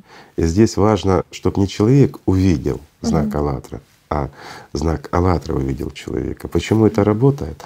Ну, любой знак, э, я имею в виду настоящий знак, он взят из природы когда при определенных условиях, ну скажем так, звуковая волна или там энергетическая волна может преобразовываться в знак. А есть знаки, которые способны, ну тот же фотон, угу. к примеру, преобразовывать в определенный вид энергии или определенной частоты, которые очень дискомфортны для тех же третьих сил, для тех же субличностей, и тому подобное. Ну, простой вопрос. Я понимаю, сейчас скажут, а если я вот сплю под знаком АЛЛАТРА, там все, лампочка, свет, все попадает, все mm-hmm. хорошо. Меня будут тревожить субличности? Да, друг мой, конечно, будут, потому что они изнутри твоей конструкции. А вот на третьих сил, которые работают снаружи твоей конструкции, влиять будет и будет очень сильно. Но это уже очень много. Понимаете? А вот на субличность, ну, тяжеловато. Угу. Это всего лишь знак. Надо становиться сильной личностью. Самому надо становиться угу. сильной личностью, конечно. Тогда не страшен никто, ни третьи, никакие другие силы, ни субличности, ничего, если человек духовно развивается. Это правда. Mm. Знаете, скажем так, ангелу и дьявол не страшен. Ничего он с ним сделать не сможет. И вот это нужно помнить. Правильно?